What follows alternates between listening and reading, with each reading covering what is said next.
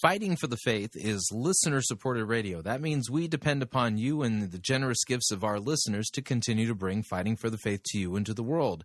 If you don't already partner with Fighting for the Faith, visit our website at fightingforthefaith.com and click on one of our friendly yellow buttons. One says join our crew, the other says donate. When you join our crew, you're signing up to automatically contribute $8.95 every month to the ongoing work and mission of Fighting for the Faith and Pirate Christian Radio. If you want to specify the amount, you click on the donate button or you can make your gift payable to Fighting for the Faith and then send it to Post Office Box 508, Fishers, Indiana, zip code 46038. And let me thank you for your support. We cannot do what we are doing here without it.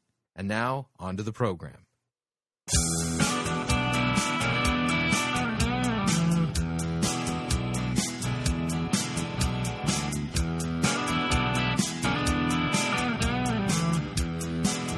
It's time for another edition of Fighting for the Faith. Thursday, February 6th, 2014. Yeah, warning, this is one of those programs that's going to be all over the theological map today. I apologize for that. Sometimes it's just necessary.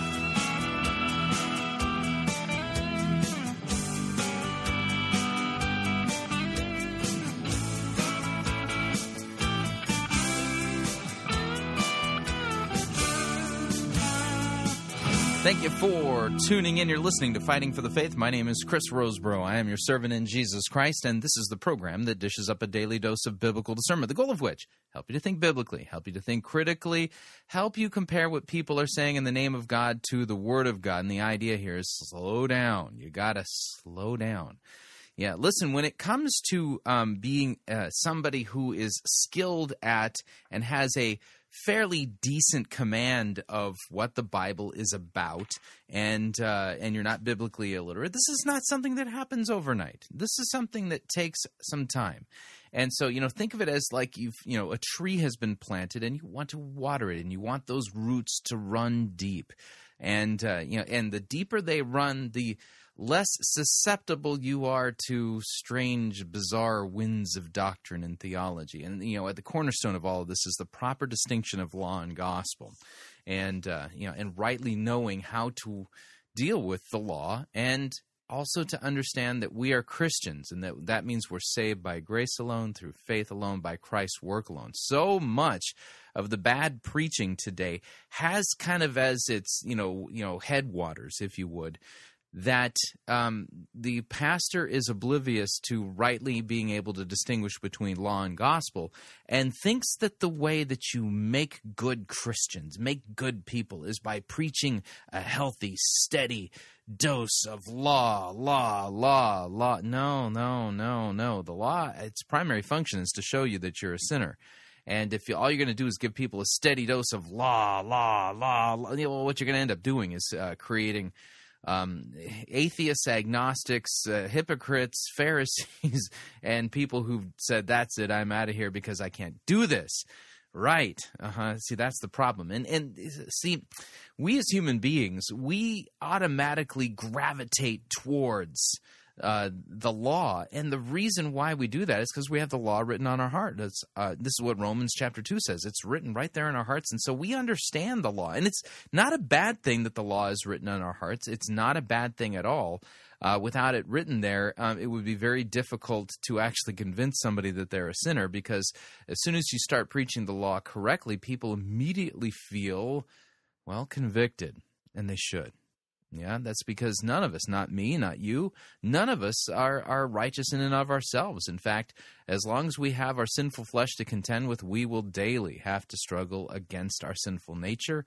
And, uh, and oftentimes we'll find ourselves in situations where, well, we haven't done the right thing we've done the wrong thing or we haven't thought the right thing. We've thought the wrong thing. And uh, and so we sin against god in you know in a multitude of different ways uh, by thought by word by deed by the things we do and by the things we don't do. Yeah there's uh, there's sins of omission. Yeah you think you've got those uh, you know you got the sins of commission figured out? Wait till you start focusing on the sins of omission the things you ought to be doing that you're not doing. Yeah And see, then you know you realize, you know, I'm hopeless in and of myself. I've got nothing. Right, that's the job of the law to tell you you got nothing. It strips everything away from you so that through the gospel Christ can give you everything. And see, it's not that God makes us sinners. That's not what he does. But uh, we were made sinners in Adam and Eve. We were all born dead in trespasses and sins. And what happens is, is that through good preaching of the law, law designed to convict you of your sins, well, what ends up happening is is that from your experience, you feel like you've been made into a sinner, and you know it's not that you have; it's just that the law is actually shedding light on and holding a mirror to the condition that already exists. But see, the thing is, is that the law makes us sinners, so that the gospel can make us saints.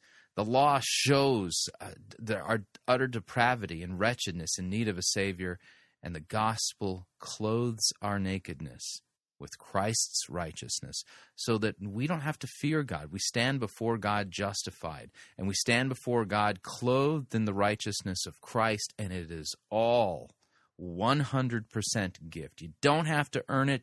You don't have to try for it. You don't have to add to it. It's all accomplished for you. You have, in Christ, then, have been set free from the law, its condemnations. You've been set free from sin, death, and the devil, and you are now finally free to live in true freedom. And true freedom is not then chasing after your uh, the desires of your sinful flesh. That's slavery.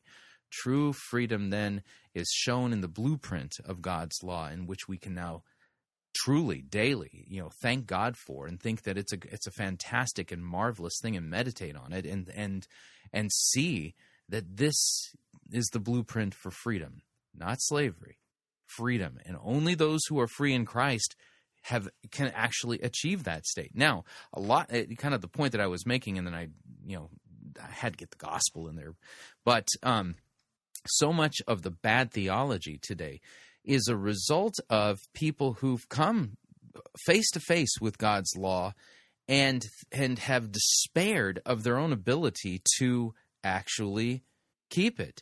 And rather than fleeing to the gospel, maybe they haven't heard the gospel, maybe they don't understand the gospel, maybe they truly don't believe the gospel.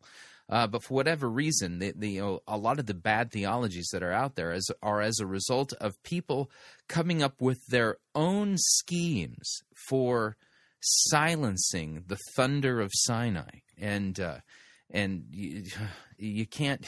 There's no, there is no way to do it other than the way it's been done in Christ, all for you. All right, that's monologue today. Let's talk about what we're going to do on today's episode of Fighting for the Faith. We're going to start off with a, uh, Los Lobos update, uh, kind of circle back and uh, take a look a little bit at um, you know more seeker-driven bad tithing theology. Uh, this one comes from the Rock Church in uh, San Diego, California. Miles McPherson. We're not going to listen to the whole sermon, but you'll note we're going to we're going to note the quid pro quo here. We're going to note the quid pro quo and how what it really does is condemn. That's really what it does. Then what we will do is uh, we'll probably have just enough time to do that, and we'll take a break. And uh, when we come back, I have a Perry Noble update and I have an emergent church update, and that will probably take up the balance of the second half of the first hour. And then in hour number two, we're going to head back up to uh, Aurora, Illinois, uh, to the Orchard, and we're going to listen to really what I consider to be a sad and tragic sermon. A sad and tragic sermon about, get this, embracing doubt. Embracing doubt. And, uh, yeah, this is one of, this is, uh, the best way I can describe it is, is that the person who's reached this point st- doesn't grasp the gospel or rejects it outright and is haunted by Jesus in some way, but uh, they they there there's no certainty within them that Jesus actually is the Son of God, the way, the truth, and the life. That He really died for their sins, you know, things like that. And uh, this the sermon that we're going to be listening to is kind of the best way to put it: the fruit of um, what happens when somebody uh, has as a steady diet in their theological reading books by Rob Bell uh, Brian McLaren, Tony Jones, Doug Pagitt, you know, the whole emergent guys and their, you know, postmodern nonsense that they that they kick out there and sell under the guise of Christian theology when it's anything but. So that's how we're going to spend today's episode of Fighting for the Faith. I strongly recommend that you make yourself comfortable. And uh, since we're doing a Los Lobos update, well, that requires me to do this.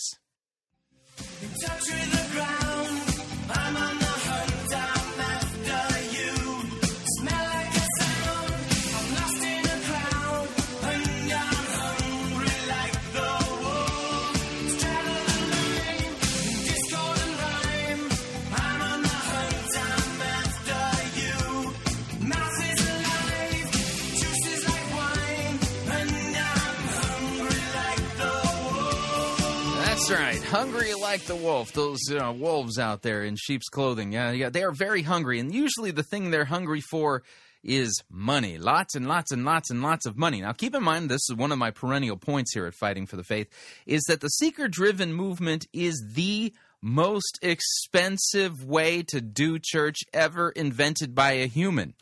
Um, it is a human. Uh, it's of human origin. It's not of divine origin. It, this is not the way to do church revealed in Scripture. No, not at all. Um, and as a result of it, you know these huge buildings, the the smoke and lights show, the stage decorations that have to be changed for each and every. Uh, uh, sermon uh, t- uh, series that they do. I mean, you know, to the multi-site, all the uh, and the and the staff necessary to pull this church model off. Um, it's so expensive that um, the uh, seeker-driven guys um, they they dabble with the uh, word of faith heresy. Uh, Perry Noble uh, in the sermon we played last week, I mean, flat out, you know, sided with it. Um, the reason being is that um, they've got to find a way to motivate their people to feel like they are obligated to give um, 10% of their gross annual income. Uh, and so, in order to do that, they make promises to people that, hey, if you do this, then God's going to bless you. If you do, you know, in fact, God can't bless you unless you do this. And it all comes back to a confusion of law and gospel. Here's another example of that from Miles McPherson down at the Rock Church in San Diego, California. Here we go. How do we start our services? All right, now you can't see this, but uh, he's he's. How do you start? How do we start our services? We start on our knees. So uh, Miles McPherson is now on his knees. Listen carefully to what comes next. Did you guys get your workout in this morning? No. Get up early before the before the birds get up. Get that sweat going. Uh, how many of you, by a show of hands in all the campuses, how many of you would like to have a blessed marriage? Hmm. How would you like to have a blessed marriage? Hmm. Okay. He wants people to raise their hand. Hmm. I feel like I'm being sold something. Then surrender it to God. What does that mean exactly? What does it mean to surrender my marriage to God? Where can I go in the Bible to find those great passages that say, if you want a blessed marriage, you must surrender it to God. Hmm. How many of you would like to have a blessed education? Surrender it to God. Hmm. Okay. Like to have a blessed career, not a job, a blessed career. Surrender it to God. Yeah. Okay. So if I want a blessed career, I need to surrender it to God. What would you do with somebody like Tiger Woods? I mean, the guy is just an amazing golfer, although he's you know got character flaws. And I'm being polite. Um, the point is, is that he's a Buddhist. Um, how about all those Muslims, you know, who have these blessed careers? Um, um, and you know, atheists who have blessed. How did they get that if they didn't surrender it to God? It's it's as if okay, well, we're all here to um, to learn how we can have blessed things. You know, a blessed marriage, a blessed career, a blessed whatever, and uh, we've got to surrender it to God. What exactly does that mean? How many of you would like to have blessed finances? Mm-hmm. Now, uh, yeah, my ears are ringing. Uh-huh. All right, I, I feel the con coming. I'm trying to get paid. That's right. I'm trying to get paid. Surrender it to God. That does not mean give all your money to the church at all. It means honor it with God. We're going to talk about that today. Yeah, and what he's going to mean with the tithe. Thank you so much for your faithfulness. Lord, I know everybody's trying to get paid. but it's about keeping what you get paid. It's about enjoying what you get paid. And so I pray that you would encourage us to be givers. Encourage us to trust you with our finances and our resources. In Jesus' name. Amen. Amen.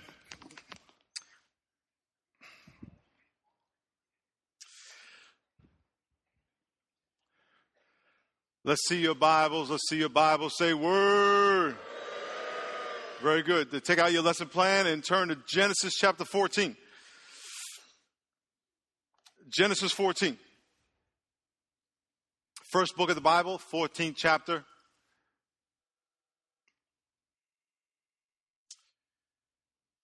We started the Rock Church in the year 2000, February 27th. It'll be 14 years next month. We have uh, three campuses one here in Point Loma, East County, North County. We had an exploratory meeting in South Bay a month ago. We had a thousand people show up that are interested, so we're looking for a place there. We are planning preliminarily an exploratory uh, event in City Heights. We have a place. Do you think it's by accident that this tithing sermon begins with not really a passage of scripture, but with him casting vision for all of the super expensive expansions that they're going to be making there at the Rock Church. An event there as well, City Heights. Amen. Uh, two people know that, so I know a lot of people are freaking out. What does that mean on my staff? So, well, we'll, you know, we'll get it organized to tell you that. And um, uh, we have opportunity around San Diego to do ministry. We added our East County campus um, six months ago. I don't remember how many months ago, um, and we our, our, attendance has gone up a couple thousand people. Uh, we have ministry in Haiti. We have an orphanage now. We're going to show you pictures a little later in the service about something that's amazing going on down there. And at all the growth, we have 140, uh, 140 150 volunteer led ministries in the community, 800 small groups in all the different various ministries in the church. And even though we've been growing, especially over the last year, and expanding in reach and even people, the income has not grown. Now, our income comes from you. And so I want to teach on tithing and what it means to give. Now, if you're new and you're Okay, so there you have it. It's a direct connection here. Hey, you know, we I have this vision for growing the Rock Church and uh, despite the fact that, you know, we want to keep we want to keep growing the Rock Church, uh, you all are just not given uh, enough money to keep up with the growth. So I'm going to teach you about tithing. You better start tithing because I've got this vision from God to grow the Rock Church, and uh, you you have an obligation. You want you want your finances to be blessed now, don't you? You see, here's the deal. At least I'll, I'll give him this: is that um, he was honest we know what his motivation is because uh, his goal is to uh, to grow the church to meet what he he expects is the vision for the growth for the church, so they can have a gazillion multi sites in the in San Diego County. Okay, so there's the direct connection. This is a church about money. We do this every year, talk about it, but let me preface it by saying this. My job is to tell you what the Bible says, and then your job is to go to God and do what God tells you to do. God is always going to tell you to do what the Bible says. So you got to make sure that the Bible says it. Mm-hmm. Yeah, that's right. And uh, the, it, like I pointed out in last week's episode, you know, are Christians required to tithe? Um, the tithe is a Mosaic covenant command. Christians are not under compulsion when they give. They are to give whatever they believe that God wants them to give. I know it sounds kind of subjective, but they're to give with a cheerful heart, not under compulsion, and there is no set amount for Christians to give. And the idea then is is that uh, yeah, um, the Mosaic covenant does not apply to Christians, and if you make the, put those demands on Christians that they have to keep the Mosaic covenant, uh, you know, commands to tithe, then they're also required to keep all of the law: the circumcision law, the kosher laws, the laws that require the men to appear before God three times a year in Jerusalem. All of that's required. Then, if you're gonna if you're gonna require them to keep that, you've got to keep the whole thing. And so, and notice that already we've got this setup here that you know somehow God's blessings are contingent upon something that we've got to do or surrender. Uh, this is again a, a, major confusion of law and gospel, especially when it comes to money, because people's panties get up in a bunch when you talk about money. Uh, God wants more than your money. He wants your heart. Now, if you worship money more valuable than your heart, then that's your issue. But God wants your heart. If He has your heart, then He's got everything. Because we give our heart to Jesus. And so don't get hung up on it trying to get my money. We're not trying to get your money. You know, I, I don't mean to be contentious, but I mean, that's kind of a slogan phrase thrown out there. And my question is um, if you're going to say, we give our hearts to Jesus, you show me in the Bible where this theology is taught so I can understand exactly what is meant by that phrase. We want all the resources we can get so we can do all the ministry we can get. Bottom line, more money we get, more, more people we get, more volunteers we get, more resources and connections and relationships, the more people we can help. It's really yeah, at least he's honest, you know. But see, the thing is, is that uh, you know, are these mega churches in the long run run really helping people? They're watering down the message. They're strip mining God's word uh, to give people, you know, five easy tips and tricks to make their marriage better, to make their career better, to have a more fulfilling life, to discover their purpose, uh, you know, things of that nature, to have better behaved children. And then in the summer times, they preach through uh, movie ser- uh, sermons and, you know, stuff like that. I mean, in the long run, are they really helping people? Are they really making disciples? Are they really, truly helping people uh, by preaching repentance and the forgiveness of sins? Or are these places really becoming just really large, super expensive self help centers, and uh, and the people who attend these churches, um, you know, uh, remain biblically illiterate? I, I think that you know the second one is for the most part what's really happening in these places. It's really that simple. And so your job is just to be obedient to what the Bible tells you to do. That's it. So my challenge you to listen. Now, at the end of the service, we're going to introduce to you a 90 day tithe challenge where you would say, I don't tithe now, but I'm going to tithe for 90 days and I'm going to test God. And after 90 days, if I'm not satisfied with the results of my tithing, the church, the rock, will give you your money back. Oh, man. S- serious. 90 day tithe challenge. And if you're not satisfied with the results of the blessings that God gives you, and why is God blessing you? Oh, yeah, because you're purchasing the blessing by giving money to the Rock Church. That's really the, the, the idea here is that God's sitting up there in heaven. Oh, you know, he really, really, really, really wants to bless you, but, mm, well, he can't. Nope, because every time he keeps looking in your wallet, you know what he sees in there? He sees his money. And because, well, his money's in your wallet and not in um, in the treasury in these seeker driven megachurches, well, God, well, he can't bless you. But as soon as you fork over God's money to a seeker driven megachurch, well, I mean, God says, "Well, that's a horse of a different color." And so, what'll happen is, is that you know you'll be walking down the street, you know, just minding your own business, you know, kind of singing a song to yourself, and uh, next thing you know, I mean, there'll be a guy up on a ladder and he's painting, you know, you know, you know, the facade of a building, and he looks like he's losing his balance, and he's about to dump a bucket of paint on your head, and all of a sudden, you know, bring, he stops in midair and you walk on by, and as soon as you're past, then the bucket falls and you've been spared. See, you earn that blessing because, well, you took your mo- God's money out of your wallet and put it into the coffers of the Rock Church. Say it again. At the end, we'll explain it. But you sign a little covenant saying, you know, I don't tithe now, but I'm gonna. I, okay, I'm gonna. I'm gonna start tithing for 90 days, and and after 90 days, the Bible wasn't true. In other words, God didn't bless me, as we're going to talk about, we'll explain to you, we'll give you your money back.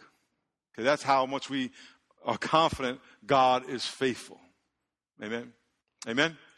Amen. Mm, yeah, but see, he's contingently faithful. He's not faithful, he's just contingently faithful. If you do your part.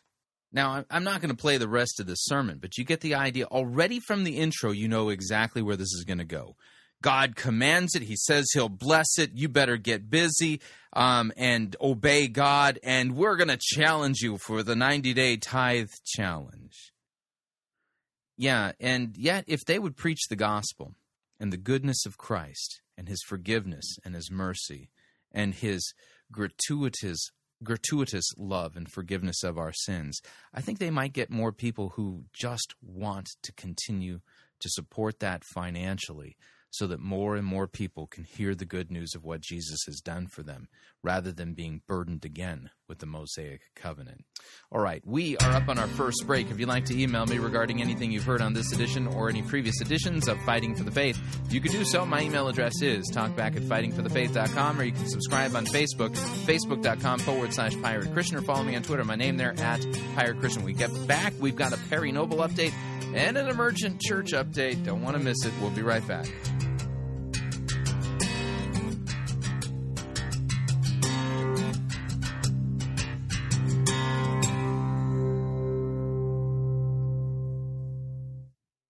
Jesus did not die for your 401k. You're listening to Fighting for the Faith.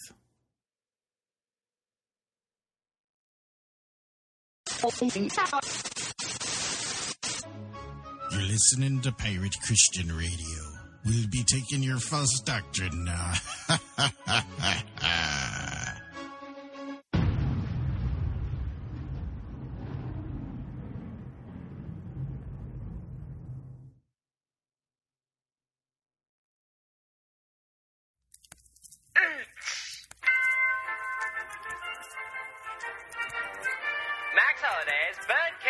Theater presents Church Day Soleil.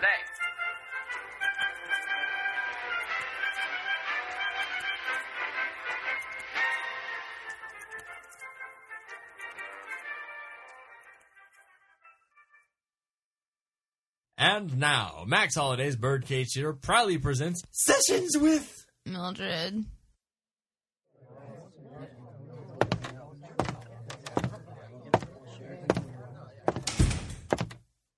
So, uh, do you know why I called you in here today?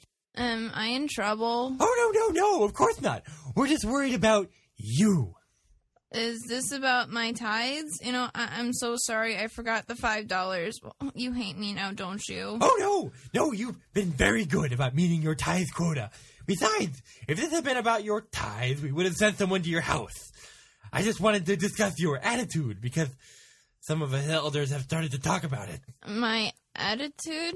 Oh, yes, your attitude. You see, we're all about our Congress having audacious faith, but we've noticed that you seem to be having difficulty being audacious during services. Um, are you talking about the Holy Ghost hokey pokey? Was I not dancing right? You know, I, I tried practicing at home, but when I put my whole self in, I fell over and injured Fluffles. Who's Fluffles? Well, uh, he's my cat, and after I fell down, I didn't know if he was breathing. Okay, we, we to have strayed from the topic. Look, you don't have to dance during the services, but you could at least start singing. I mean, what's the point of having jumbo screens with sing along lyrics if people aren't being audacious and using them? When I was younger, I had this bird, and I decided to take it outside with me and start singing to it. And a hawk dove down and snatched Muffin from my finger. Oh dear. Uh, I'm so sorry about Muffin. But let's get back to the present point. If you don't want to sing or dance during the service, then I guess we'll let you have make that choice. But if nothing else, won't you please be more audacious and just do the hand motions? Well, last year I had my gerbil outside and his hamster ball, and Uh, the interview is not going as expected. well, I I was practicing hand motions, and my bracelet caught a glare in a driver's eye, and the car swerved and it hit Mr. Cuddles. He flew into the mouth of an octopus living in the sewer.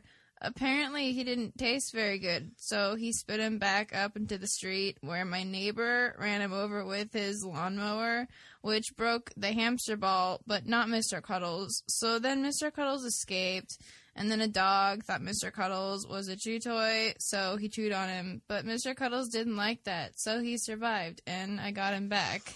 Well, that's finally something positive. I bet you anything that Mr. Cuddles would love for you to be more audacious in church. Well, but he died a week later from rabies that he got from the octopus. Uh, well, I think we'll have to schedule a second meeting for you sometime in the next. Never. I, I mean, month.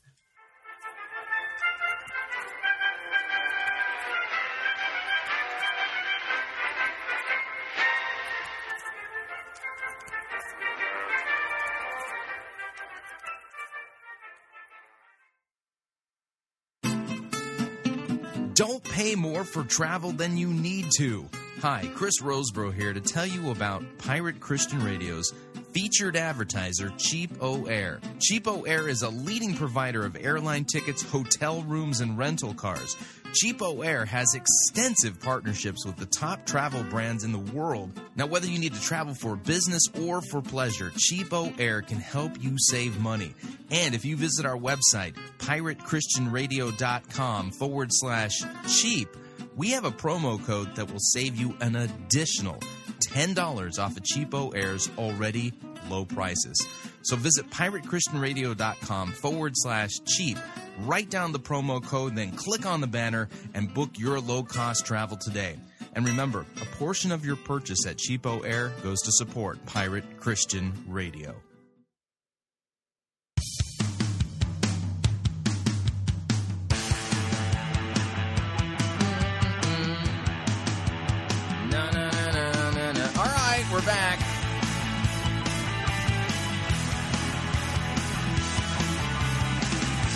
Warning listening to Fighting for the Faith could cause you to become supremely dissatisfied with your megachurch, especially if they're trying to bind you to the Mosaic covenant and saying God demands your 10%. But don't worry, He'll bless you.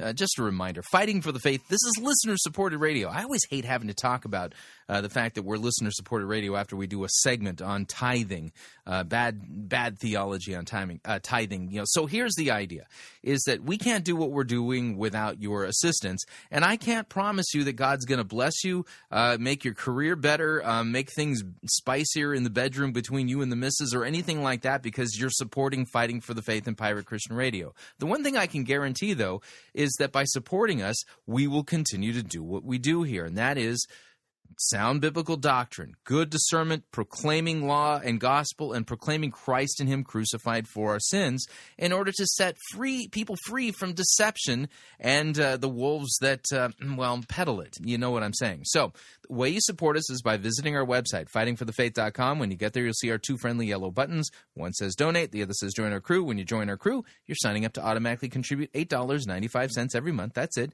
to the ongoing work and mission of fighting for the faith and Pirate Christian Radio. It's a great way to support us.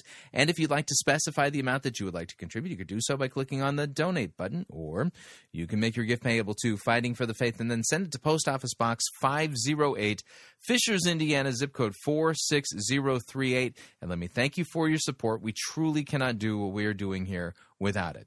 Moving along. Oh, it really doesn't matter what I do, what I do, as long as I do it with a flair. What effect a little smoke is with a dash of hocus pocus and the scent of burning sulfur in the air. That's right, it's time for a Perry Noble update. A hoax, a charlatan, a joke, but they love me everywhere. For it really doesn't matter what I do, what I do, as long as I do it with a flair. Mm, that's right. It's, as long as I do it with a flair, it doesn't matter what I say or do. Anyway, so this comes to us via the pajamapages.com blog. Uh, the, this would be the blog of Dr. Duncan uh, in Anderson, uh, South Carolina. The headline for this reads Perry Noble says Planned Parenthood is more Christian than you. and man, I wish this was hyperbole, but it's not. So this this Perry Noble update comes to us via uh, Dr. Duncan's analysis of a recent blog post posted by Perry Noble. Now, let me explain to you what the hubbub is about. And that is this is that there are many uh, Girl Scout chapters out there around the country who are supporting Planned Parenthood. Yeah, that's right. The number one provider of abortions in America um, is in part getting their funding from some divisions of the Girl Scouts of America. Now, the headquarters of the Girl Scouts of America does not officially support uh, the uh, the you know Planned Parenthood.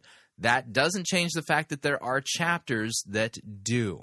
Okay, and so there are Christians out there who, in their fight to save the lives of unborn children, have called for a boycott of the Girl Scout cookies. Okay. Now, I know for some of you, you know, that's going to be a tough thing, you know, the idea of not having this year's harvest of Girl Scout cookies. Uh, yeah, that's a little bit tough to forego. Uh, but the idea is this: is that uh, what we're dealing with here is the systematic clinical murder of millions and millions and millions of, of human beings, and uh, and so Perry Noble is a guy who, well, he he he he loves his Girl Scout cookies, and so he took to his blog to comment on what he considered to be a ridiculous boycott, and uh, Dr. Duncan of um, Anderson uh, University there, um, I think, did a f- fine job of um, taking on Perry Noble's comments and showing them to be the absurdity that they are. But let me read. Dr. Duncan writes, he says, uh, Perry Noble says Planned Parenthood is more Christian than you, unless you give them your money, that is, and then you're okay with pro life Perry Noble. Now, judging by Noble's Twitter feed, something got under his skin last week about a campaign that some pro lifers have organized in order to persuade people not to purchase Girl Scout cookies because some of the proceeds from those sales go to support Planned Parenthood, an organization that promotes and performs abortions. On Monday, he posted an article on his blog where he unloaded on so called Christians. And, and on his blog, he puts the term Christians in quotes. Okay? And that's the important part. All right. Perry Noble, in his blog post, literally, you know, if you're going to boycott Planned Parenthood, you are a quote unquote Christian, which means you're not really a Christian.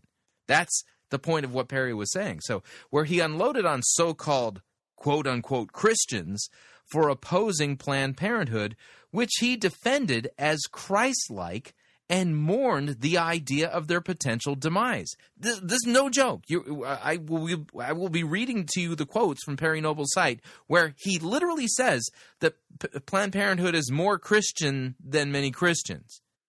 Yeah, I know. It's absolutely flabbergasting, but I, you know, I, I, I continue. Dr. Duncan then says, for an evangelical pastor to embrace Planned Parenthood is shocking, yet telling.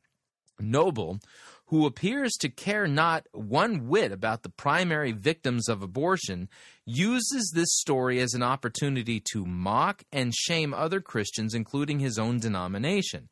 Noble, who won't allow anyone to attribute anything but the noblest of intentions to anything he does, doesn't hesitate before attributing base motives to anyone else. In this case, Noble's targets are unbalanced busybodies who aren't really even true Christians. And the reason why Dr. Dr. Duncan says that is because, well, Perry Noble puts the word Christians in quotes. So here's uh, here's quote number one from Perry Noble's blog. This is what Perry Noble said, quote, the term abortion is nothing more than a sin category they are obsessed with. Unfortunately, far too many quote unquote Christians always seem to be obsessed with the sins of others way more than their own faults and failures. Far too often, the people who are most obsessed to a certain type of sin are obsessed with the sins of others only so they will not have to deal with their own faults and failures. That's a direct quote from Perry Noble. Could it possibly be that the reason why people obsess about abortion is because it is the systematic murder of millions upon millions of human beings? I mean, that's what we're dealing with here. And I mean, apparently, Noble doesn't seem to realize that abortion actually kills a human being. What are we up to now? Like, what, 55 million abortions, 60 million, something like that since Roe v. Wade? I mean, this. Uh, it's unbelievable. But we continue. Uh, Dr. Duncan comments. He says, "Now Noble apparently embraces the embraces the uh, war on women commonplace by framing his despised Christian pro-lifers as people eagerly wanting to hate women who have had abortions." If we would just meet someone like that, as Perry has, our eyes apparently would be opened. Here's the next quote from Perry Noble. Perry Noble writes, says, Now, one of the biggest problems with some people who vehemently oppose abortion is they have never sat down and locked eyes with a woman who has had an abortion. By the way, I have. Not only have I locked eyes with a woman who's had an abortion, um, I've been able to preach the gospel to the woman who had the, an abortion. And in my lifetime, I've actually had the opportunity to help a woman who was considering abortion not abort her child. So I'm, th- this is not something, you know, I'm sitting on the sidelines just wanting to yell at people. I mean, this is ridiculous. But uh, Perry Noble continues. He says, Now, abortion carries a scar that runs so deep that most people never fully recover from the damaging impact it has on them. This is true. And Noble then says, And so when quote unquote Christians, and it's in quotes, enter the arena with these wounded people, shouting words of condemnation with attitudes of hate and disdain, the people who so desperately need the healing of Jesus are actually pushed away from him because the people who are supposed to be his hands and feet are slapping them and not accepting them. what planet is Perry Noble from? Dr. Duncan then comments. He says, "You know who never recovers from a from an abortion? Babies. That's right. They never recover. They've been murdered."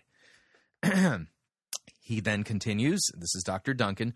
So, you know who Perry Noble never considers in his argument? Dead babies. He never considers them. That's right. Dr. Duncan's absolutely right. Now, it is good. It's, it's a good thing for pastors and Christians to care for women who have had abortions, who need healing and forgiveness. But Noble's effort at helping such women is made grotesque by his antipathy towards Christians who are also concerned about protecting the first victims of abortion. And in starving abortionists of their funds, they need to continue their grim trade. This it, it makes perfect sense. You want do you want to help end abortion?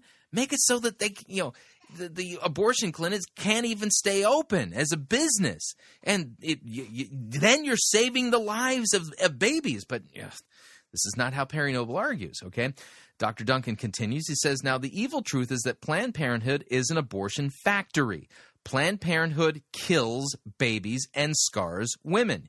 Yet, Pastor Noble brags that he is happy for his money to go to them, and he insists that you send them your money too. He appears to have uncritically accepted Planned Parenthood's propaganda that it exists to help people, which makes it better than the people behind the boycott. Now, here's the next direct quote. This is a direct quote from Perry Noble. Quote, it is really sad when Planned Parenthood and the Girl Scouts are actually acting more Christ like than many of the people who are taking aim at them through this boycott. really? Please explain to me how murdering children is Christ like, Perry Noble. Come on. Yeah, that's a direct quote. Let me read the quote again. This is a direct quote from Perry Noble's blog. It is really sad when Planned Parenthood and the Girl Scouts are actually acting more Christ like than many of the people who are taking aim at them through this boycott. Wow. That is breathtakingly egregious. And it, if it shows you that he's not qualified to even be a pastor, I don't know what does. Dr. Duncan comments Possibly because they're so Christ like, Noble wants Planned Parenthood to continue and to thrive. God forbid that they should ever shut their doors. Here's the next quote from Perry Noble. What if this boycott is so effective that Planned Parenthood has major financial setbacks as a result? The boycott groups would sit back and yell, We win! My question would be, What did you win? You succeeded in making a point, but you still haven't made a difference. Oh man. Serious? Really? Perry Noble doesn't see that shutting down abortion clinics makes a difference? It would make a difference to the babies who are being murdered. Uh, uh, this is unbelievable. Dr. Duncan comments, he said, I, it would make a difference to the babies, the difference between life and death, even. The reason for the cookie boycott, boycott is that the Girl Scouts have in the past and continue to financially support Planned Parenthood. Noble weakly attempts to refute the claim by linking to the Girl Scouts website, which states that the national organization has no formal agreement with Planned Parenthood. Yet that doesn't answer the objection. It remains true that many local and regional divisions within Girl Scouts do support Planned Parenthood, so a boycott would have some effect, even if only small, in slowing the flow of murderous money to Planned Parenthood. Noble argues that if we boycott the Girl Scouts because their money flows to an organization we disagree with, we would need to withdraw from almost all commerce. This is a lame argument. Here's what uh, Noble said, quote, Everyone who calls themselves a Christian needs to go to their pantry and make sure all of the food they have was produced and packaged by Christian companies who fully support a conservative agenda because then if not, then they would be hypocritically involved in this movement. We also need to consider the cars that we drive. After all, the automakers are probably highly involved politically in some causes with which we do not agree. We then should consider the furniture in our homes, who it was made by, and the people who made our television, computers, and cell phones. this is a lame argument. I'm seriously, did, did his mother drop him on his head when he was born? Dr. Duncan comments While much of Noble's argument is vile, this is just silly. Buying a Girl Scouts cookie is categorically different from all the examples he offers. First, everyone who purchases the cookies knows that the whole point is to raise funds. We're not so much buying a food product as we are making a donation to an organization that gives us a treat in return for our contribution. This is not a balanced economic transaction where both buyer and seller benefit equally. We know that we come out poorer in the deal so that the scouts can provide han- profit handsomely from our contribution. Second, we all do make moral choices with many of the purchases that we make. Look at all of the environmentally sensitive automobiles and supermarket products that are marketed on the basis of their moral goodness. We are attracted to moral products and we can be repulsed by immoral products. For example, several years ago, the Pajama Pages domain was registered at GoDaddy because it was the cheapest at the time that I registered the name, and it hadn't started its notorious ad campaign yet. The company's obnoxious and sexually demeaning advertising prompted me to transfer my business to another provider. It would appear that I was not alone and that GoDaddy has noticed that it should improve the moral tone of its advertising, as we witnessed in the more decent advertising in the Super Bowl last night. Third, we have the knowledge that helped by the boycott campaign that there is a connection between a cookie donation and an organization that gleefully kills babies created in God's image. If you don't know what the scouts did with your donation, I don't see a serious moral problem in the transaction. Once you do know, though, you are mor- morally complicit in what the scouts do with your money.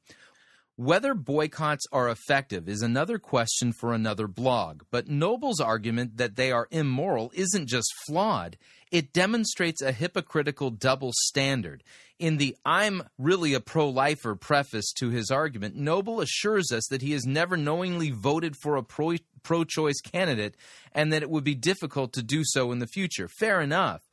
But if it is virtuous for Noble to withhold one thing from a value from abortionists, that is his vote, why is it any less virtuous for others to withhold money from them? After all, when you vote for a pro abortion candidate, you aren't actually voting for abortion itself, but for a person who will attempt to direct our tax payments to organizations like uh, Planned Parenthood.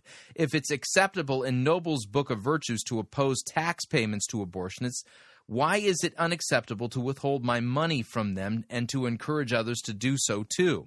Noble's argument then is muddled and contradictory.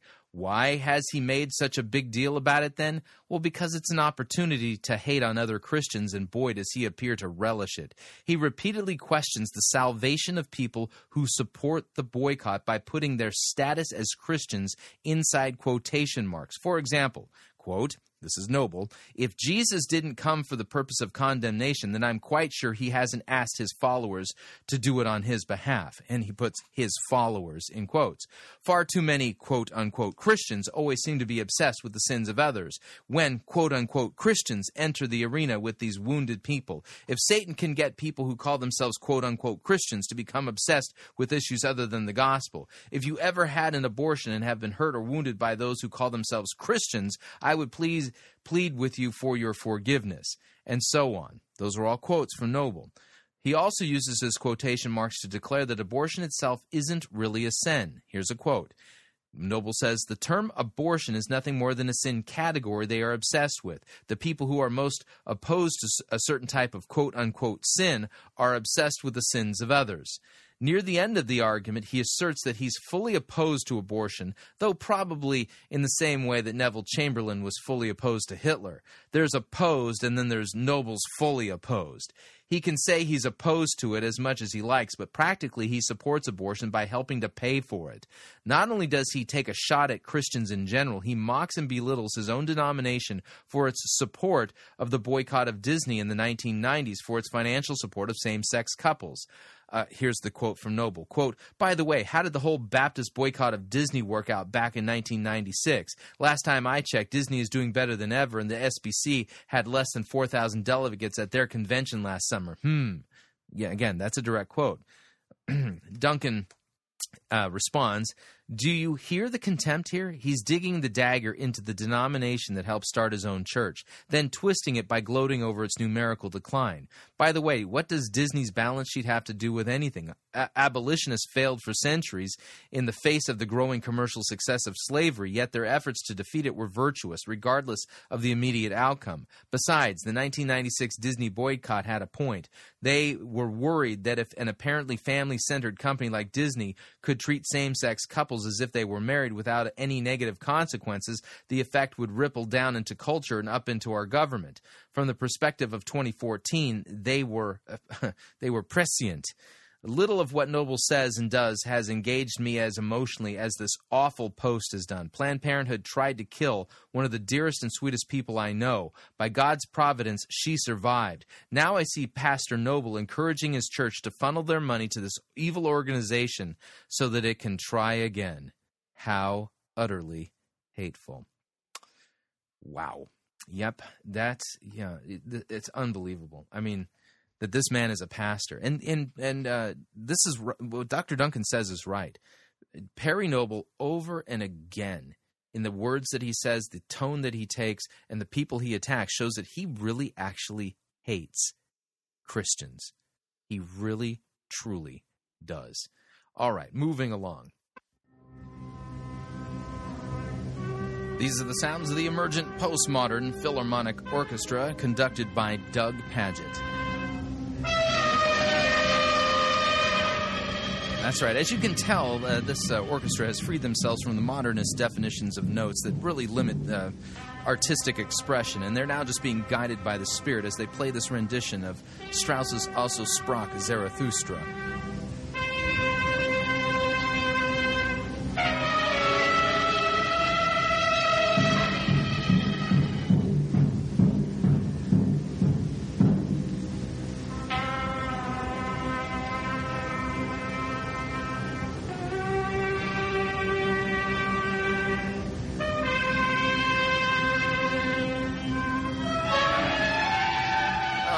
This is so avant garde.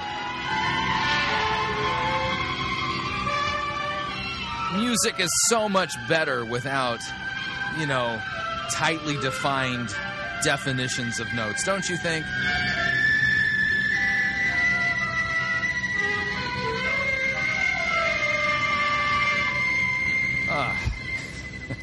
All right, so now I've been saying this for a while now that the uh, the emergent church movement. I mean, they have they were kicked to the curb as soon as um, Brian McLaren went full on liberal and uh, and of course Doug uh, Doug Pagitt and Tony Jones followed suit.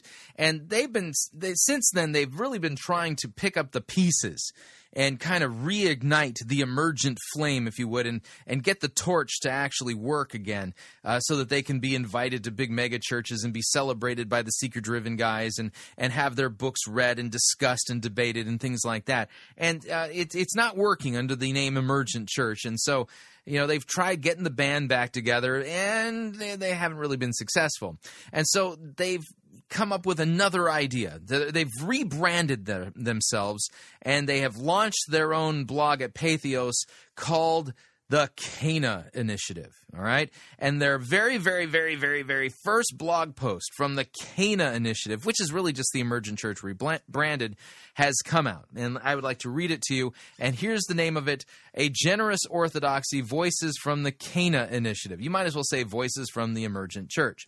The article reads, quote, If you have a new world, you need a new church. You have a new world, says Brian McLaren in the book The Church on the Other Side. Many years ago, I sent an essay I, I, sent an essay on the crisis in the church to the editor of the Christian Century. He returned it with the comment, quote, that Christianity faces overwhelming changes today is not news. We're interested in solutions. So this blog series is about the solutions. Too many from the top denominational leaders in, uh, to people in the pews seem paralyzed by the problems.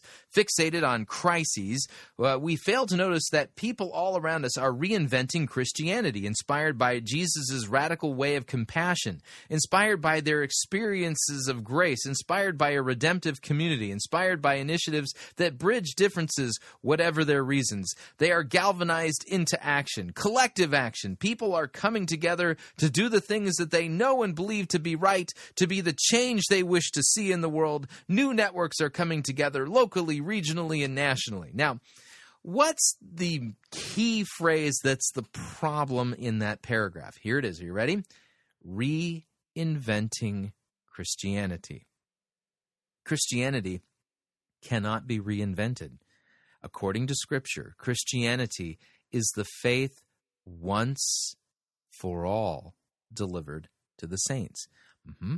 And if you're familiar with the Nicene Creed, there's this wonderful little phrase in there. It says, We believe in one holy Catholic an apostolic church. Now, unfortunately, the term Catholic has been hijacked. It's been hijacked by the Roman Catholic Church, and by the way, that phrase is an oxymoron.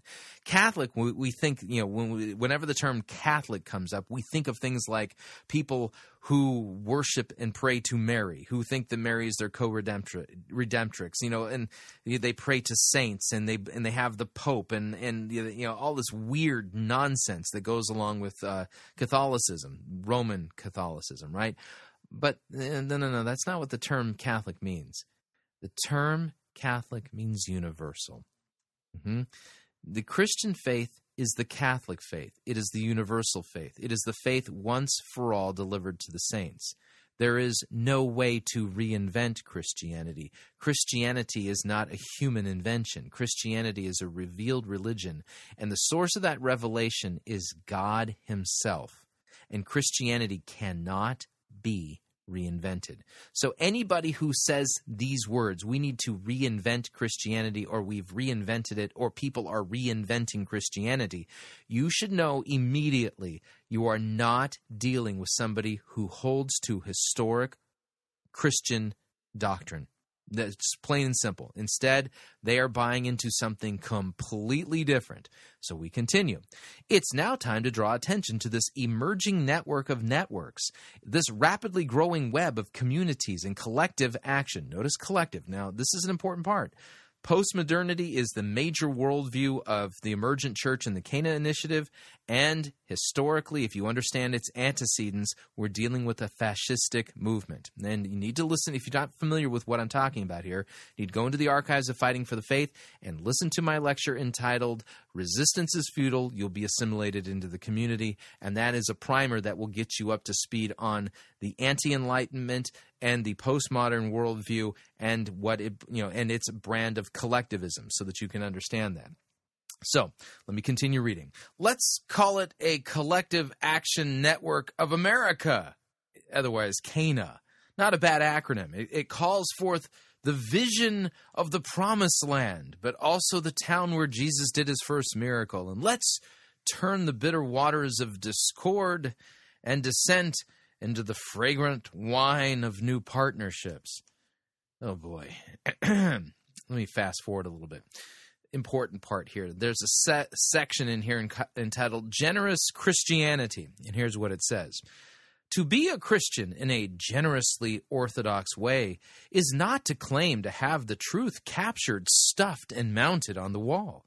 It is rather to be a loving community of people who are seeking the truth on the road of mission and who have been launched on the quest by Jesus, who is with us and guides us still. That's a quote from Brian McLaren's A Generous Orthodoxy, which, by the way, this is utter nonsense. Okay, uh, to be a Christian in a generously orthodox way is to not claim to have the truth stuffed, captured, and mounted on the wall. Um, there, there's a, a there's a slippery thing going on here, and you have to get behind it a little bit presuppositionally. Okay, now he, here's the idea: if I were to tell you that there are no absolute truths ever, except for this, that there are no absolute truths, you'd say, um, wait a second. You're saying that there's no absolute truths, but you're also saying that the only absolute truth is that there is no absolute truth. That's silly. Right. That's the self defeating nature of relativism. Okay. But what's going on here is something very similar. Okay. When somebody like a Brian McLaren and then the Cana Initiative quoting Brian McLaren say to be a generous to be in in a generous generously orthodox way is to not claim to have truth captured, stuffed, and mounted on the wall. now that sounds like oh you're being open and stuff like that. No, you're not. Okay. There's a trick here because the person making the claim has truth captured, stuffed, and mounted on the wall. And the truth is that there is no absolute truth. That's the truth that they've discovered that they have captured and stuffed and mounted on the wall. It's really a self defeating philosophy that we're getting from the emergent church movement and now the Cana Initiative. Okay? So let me read a little bit more here. It's all too easy to name the problems, the qualities we don't like in Christians and in the church intolerant, divisive, exclusivistic, closed minded, backwards looking, dogmatic. It's human, all too human, to see the negatives and fall into the complaining, and from there into name calling. I see. So, um, Christianity, the problem with Christianity is that it's divisive. That's right. Christianity divides truth from error, darkness from light. Uh huh. Good from evil. That it's closed minded. Yes, the truth is exactly that. And the funny thing is, is that the person here complaining about the closed mindedness of Christianity, they will tolerate every opinion except the opinion that says that Christianity is the only way. Then they become extremely closed minded and intolerant that it's backward looking. Oh, yeah, you know, to scripture, the f- faith once for all delivered to the saints, and that it's dogmatic, you know, like where the scripture says, teach what's in accord with sound doctrine. These people are not Christian. They are attacking Christianity while claiming to be Christian. And uh, let's just say that this is like what attempt number three to kind of reignite the emergent flame. And uh, I, uh, I for one, am hoping that they have another false start and that the Cana initiative flops and that they'll have to uh, go back to the drawing board and try again to rebrand themselves to, you know, to make it so that oh we're you know we've you know they finally can I, I hope they never really ever come back. That's the best way i can put it. But this is just another attempt to reignite the flames of the dead uh, emergent church movement and fan it back into flames, but doesn't seem like it's going to work. All right, we are up on our second break. If you'd like to email me regarding anything you've heard on this edition or any previous editions of Fighting for the Faith, you can do so. My email address is talkback at fightingforthefaith.com, or you can subscribe on Facebook, facebook.com forward slash pirate Christian, or follow me on Twitter. My name there at Pirate Christian. Quick break. When we come back, a sermon from the orchard in Aurora, Illinois on embracing doubt. This is going to be a train wreck. Stay tuned. We'll be right back.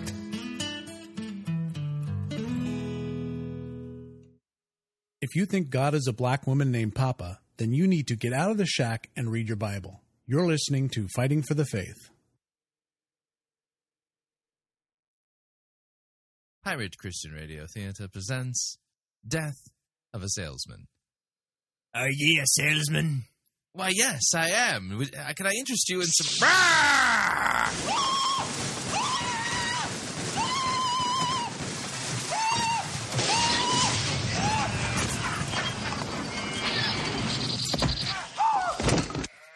You're listening to Pirate Christian Radio.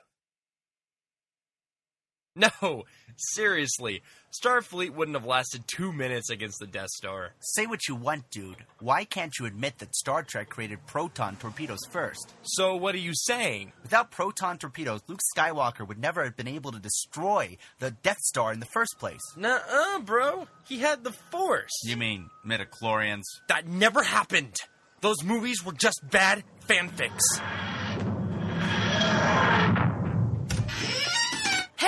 Have you two seen any Daleks around here? Uh, no. That's funny. We just picked up a distress signal and decided to check it out. Well, we haven't seen any.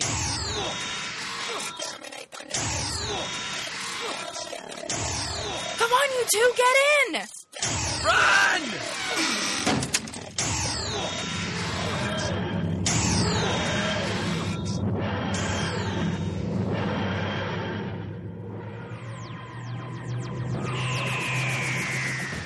Never fear, nerds of the world. It doesn't matter whether you're into Star Wars, Star Trek, or Doctor Who. ThinkGeek has something for almost every fandom around. Celebrate your love of all things nerdy by going to www.piratechristianradio.com forward slash geek. And by clicking on the ad banner, a portion of your purchase will go to supporting Fighting for the Faith and Pirate Christian Radio.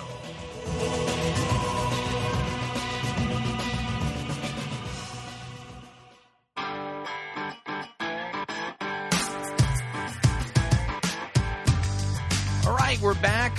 Hour number two of Fighting for the Faith.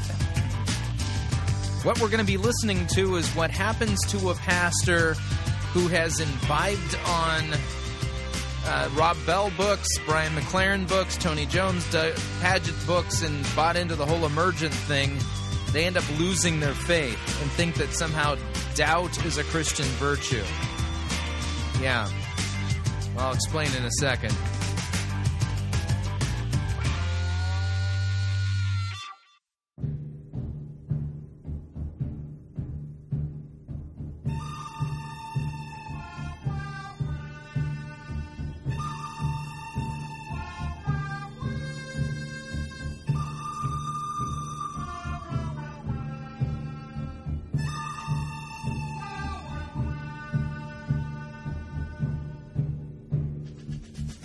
Good, the bad, the ugly. We review it all here at Fighting for the Faith. We're an equal opportunity sermon reviewing service. Today's sermon uh, comes to us via the Orchard in Aurora, Illinois. Scott Hodge presiding. The name of the sermon is Trusting God with Doubts.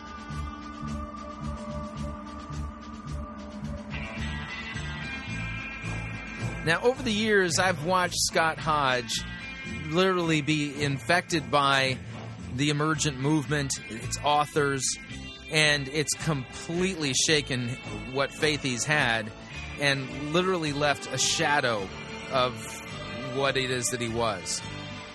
He does not even attempt in this sermon to actually exegete anything from God's word. This kind of reads more like a very sad page or two from his journal.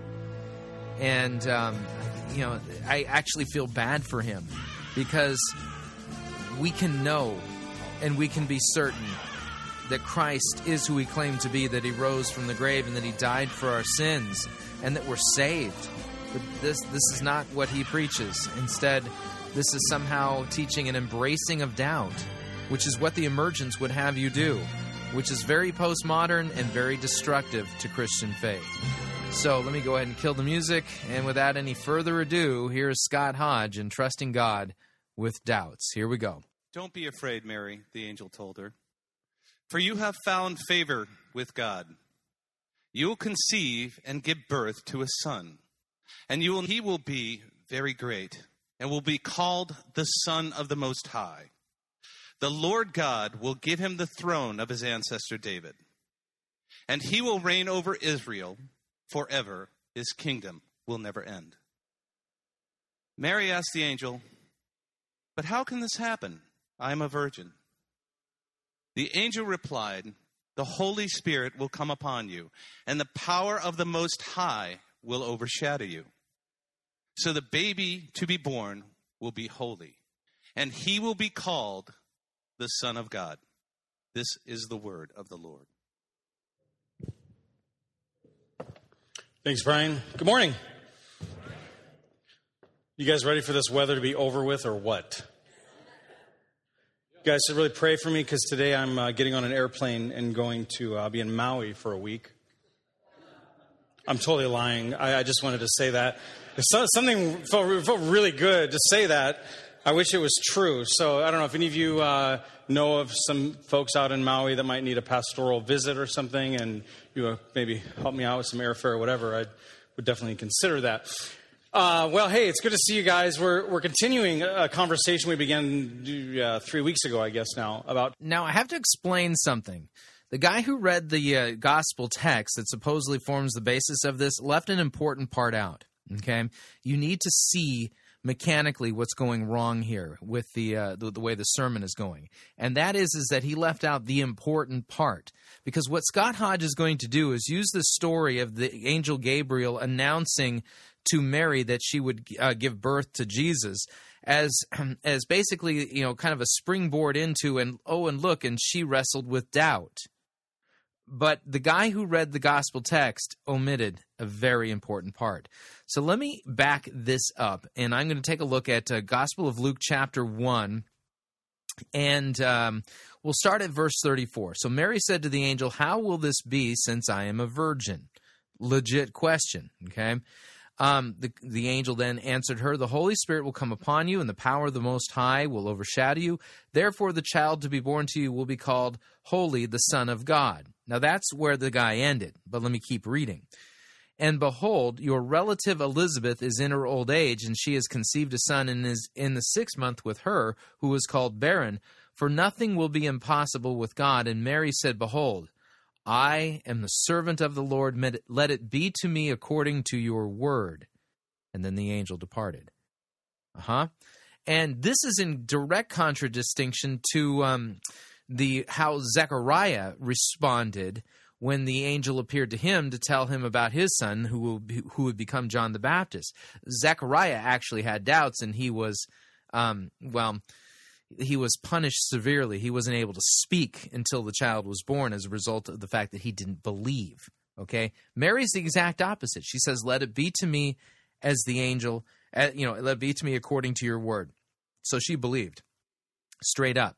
Now, the reason I say this is because you got to get this context of what it is that Hodge is doing here, because he's not going to, he's not carefully exegeting. He's hunting for stories that he thinks kind of tell the story of doubt, but when you push on it, um, you find out that he's not rightly handling God's word. We continue. Uh, three weeks ago, I guess now, about trust. And uh, we've been talking about some different areas of our lives that we want to learn to trust God with. And this weekend, we're going to talk about an area that I think affects all of us, even though we don't always, we're not always quite honest about it. But I want to talk this weekend about our doubts. How do we trust God with our doubts? And uh, in particular, when, when, I say doubts, I guess what, I, what I'm talking about are the kind of doubts that you and I experience at times throughout our spiritual journey. Doubts about, about God, about, about faith, uh, maybe about the Bible, about, about belief, or, or, whatever it might be. Those are the kind of doubts I really want to talk about today. And, and I got to say, you know, there's times that I stand up here and talk about certain things that um, I feel a little less qualified to talk about. Th- this is one of those things, doubt, doubt is one of those things that I feel extremely qualified actually to talk about. And, and the reason I say that is because, you know, um, believe it or not, I know this, this may shock some of you, um, you know, even though I was, I was raised in the church, even though I've, you know, I've been a pastor for 17 years now, e- even, even with all of that, um, I still wrestle through quite a bit of doubt in my spiritual journey. I have a lot of doubt. And, and I'll be honest with you, if I were to, in, in most churches, if I were to say that, people get nervous.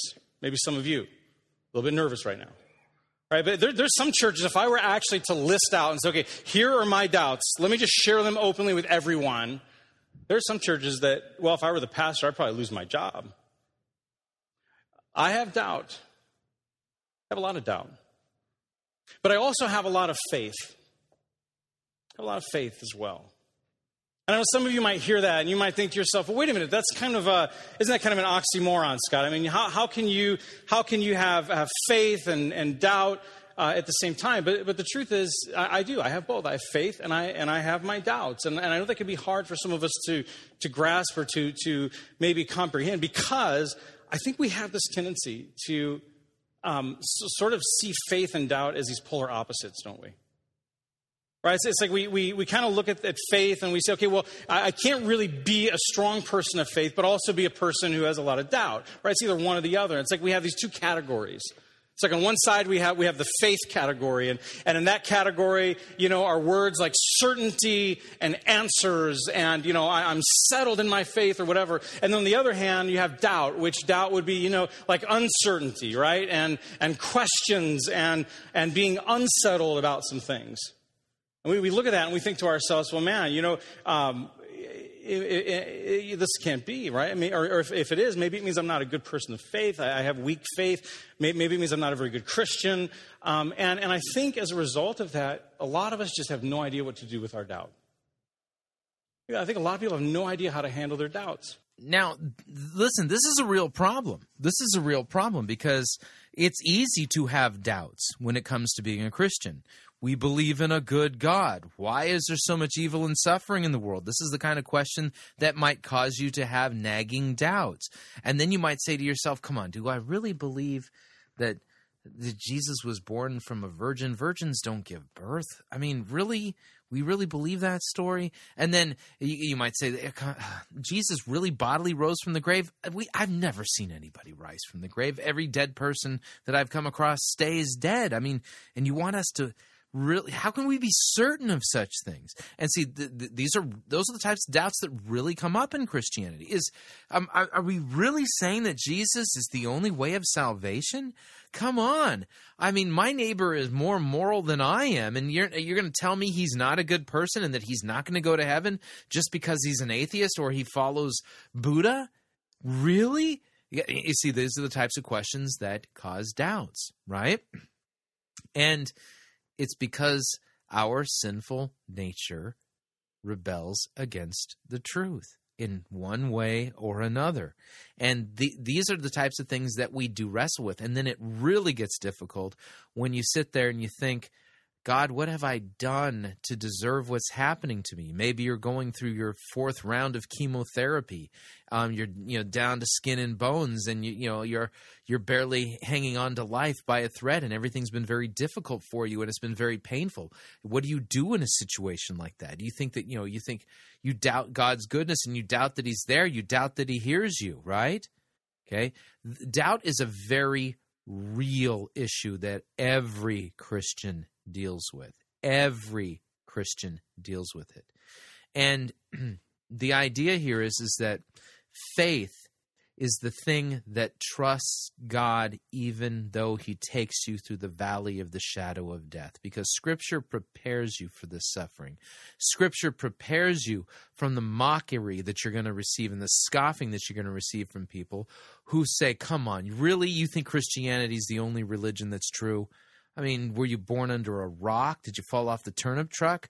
It, Christ, the scriptures prepare you for this type of stuff.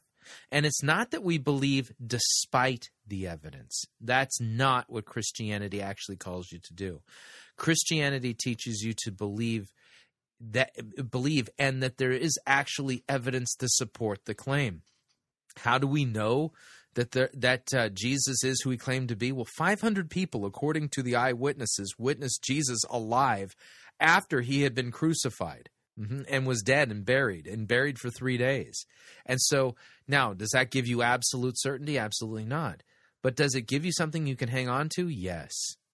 Now, what else can we hang on to? You've got fulfilled prophecy you know the, the, the, literally the statistical probabilities of any one man uh, fulfilling the all of the prophecies that Jesus fulfilled. Some of them he could have clearly orchestrated himself, but a large majority of them, there's no way he could have jerry rigged that, right? So there's there are reasons to believe. It's not like you know Christianity doesn't say just leap into the darkness, okay? But keep in mind Nobody disbelieves Christianity due to lack of evidence. Nope. Everybody deep down, because we have the law written on our hearts, knows that there's a God and knows that this message about Jesus is true. This is just within the collective consciousness, and I don't mean that in you know some weird esoteric way. I mean that because we have the law written on our heart. Um, you know that we all know that this that there is a God and that He's true, and we know that Jesus is that God. We all know this all right? And so it's not that people it, people don't disbelieve because of evidence. They suppress the truth and they suppress the evidence because of their sinfulness. That's something that you got to keep in mind. And because christians still have a sinful nature until they either die or are resurrected our sinful nature is going to be warring against us warring against the new man in you warring against your faith. And so this is all the things that you know that it's all part of of you know the experience if you would of being a christian. Being christian is difficult. It's not easy.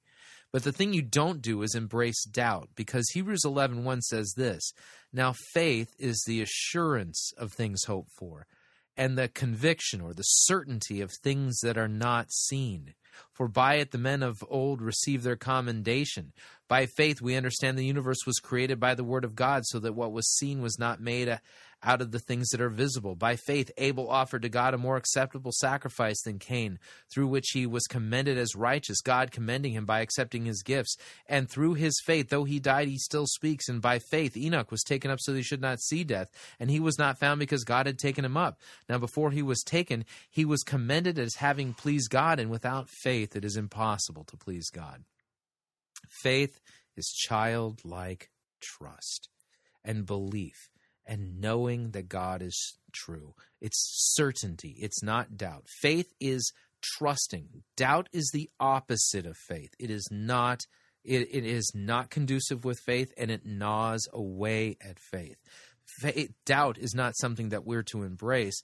Doubt is something that we're to mortify along with our other sinful passions and the, the other manifestations of our sinful flesh. We continue. They ignore them. They pretend they're not there. And so they just lean into uh, the, the things they, they are pretty certain about. You know, they lean into the, the, the I don't know, the Christian kind of way of, of, of cliches and all of that. Uh, and I think they do that because they're afraid. They don't know where those doubts may lead them. Right? So they deny them, they repress them. And, and unfortunately, though, that, that actually ends up often, quite often, hurting your faith more than anything. But then on the other end of the spectrum, you have people who uh, just kind of freak out. They, they just kind of, uh, I, I, don't know, they, they, um, they get wigged out by their doubts. They start to question things and, and they sort of get this mentality that says, okay, well, if this piece isn't true, well, then the whole thing must be a bunch of crap. And so, yeah, let, let's kind of fill that in because he's not being very specific. Let me give you an example. Okay, in his book, Velvet Elvis, uh, Rob Bell talks about um, you know, he describes Christianity like a trampoline with springs. Mm-hmm. And what happens is, is that you know you're supposed to jump and, and experience Christianity by jumping on it. And he likens all of the springs to different doctrines. Mm-hmm. And so the idea is is that you know you can still jump up and down and enjoy the trampoline even if that doctrine that uh, you know Jesus was born of the Virgin Mary, the, one of the springs, you could take it out. Uh, you could take it off the uh, the the trampoline and just you know get rid of it. You could still bounce on the trampoline, and Christianity would still be the uh, the best way to live, even if Jesus wasn't born of the Virgin Mary. That's absolutely patently false. If Jesus wasn't born of the Virgin Mary and he is a human with a natural father like all the rest of us, well, then he's not God in human flesh. He didn't die for the sins of the world. We're still dead in our trespasses and sins. And Christianity is, well, it's false. It shouldn't be followed. No one should believe it because it's not true. Okay? So this is the this is what he's alluding to, but not explicitly stating. Out. They they just kind of uh, I, I don't know. They they um, they get wigged out by their doubts. They start to question things and, and they sort of get this mentality that says, okay, well, if this piece isn't true, well, then the whole thing must be a bunch of crap. And so, and so they walk away from it. They, they're, they're, like, okay, I'm done with it. I'm done with, you know, sometimes they'll say, I'm done with, with community. I'm done with, uh, with, you know, with church. I'm done with the Bible. Sometimes they even would say, like, I'm done with faith itself. Forget it. Well, today, what I want to do is explore what I think might be a third option. Uh, maybe I, I, could say this way a, better option than either one of those. An option that, that takes us beyond, you know, repressing our doubts, ignoring our doubts, wigging out about our, uh, about our doubts, or any of those types of things. But, but what, I, what I think I want to talk about is a way that I think we can, we can deal with our doubts um, that actually involves trusting God and embracing our doubts at the same time. Uh, trusting God for what? And what do you mean embracing my doubts? Okay, let's say I'm having doubts that Jesus was born of the Virgin Mary. So I'm going to trust God while doubting that Jesus was born of the Virgin Mary.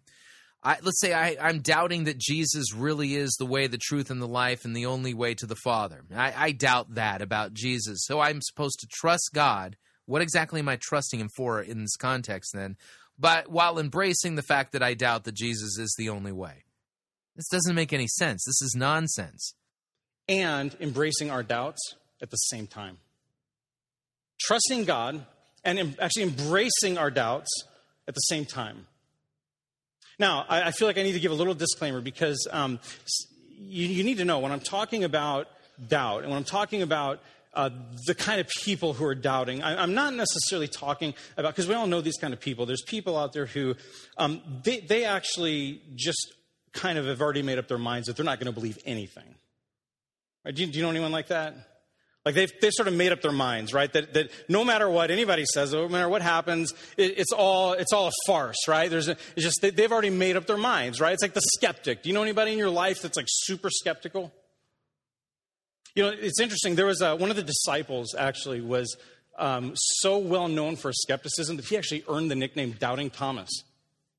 And, and it's interesting because you see, I think it's three times in the book of John, uh, you, you, you, read about, you read about Thomas, and every time you read about him, the guy has some like skepticism. He just, you know, and, and here's the crazy thing like, he, okay, Thomas knew Jesus, right? He knew the disciples, he had a relationship with them, he was very close. He heard Jesus teach. He watched Jesus perform miracles.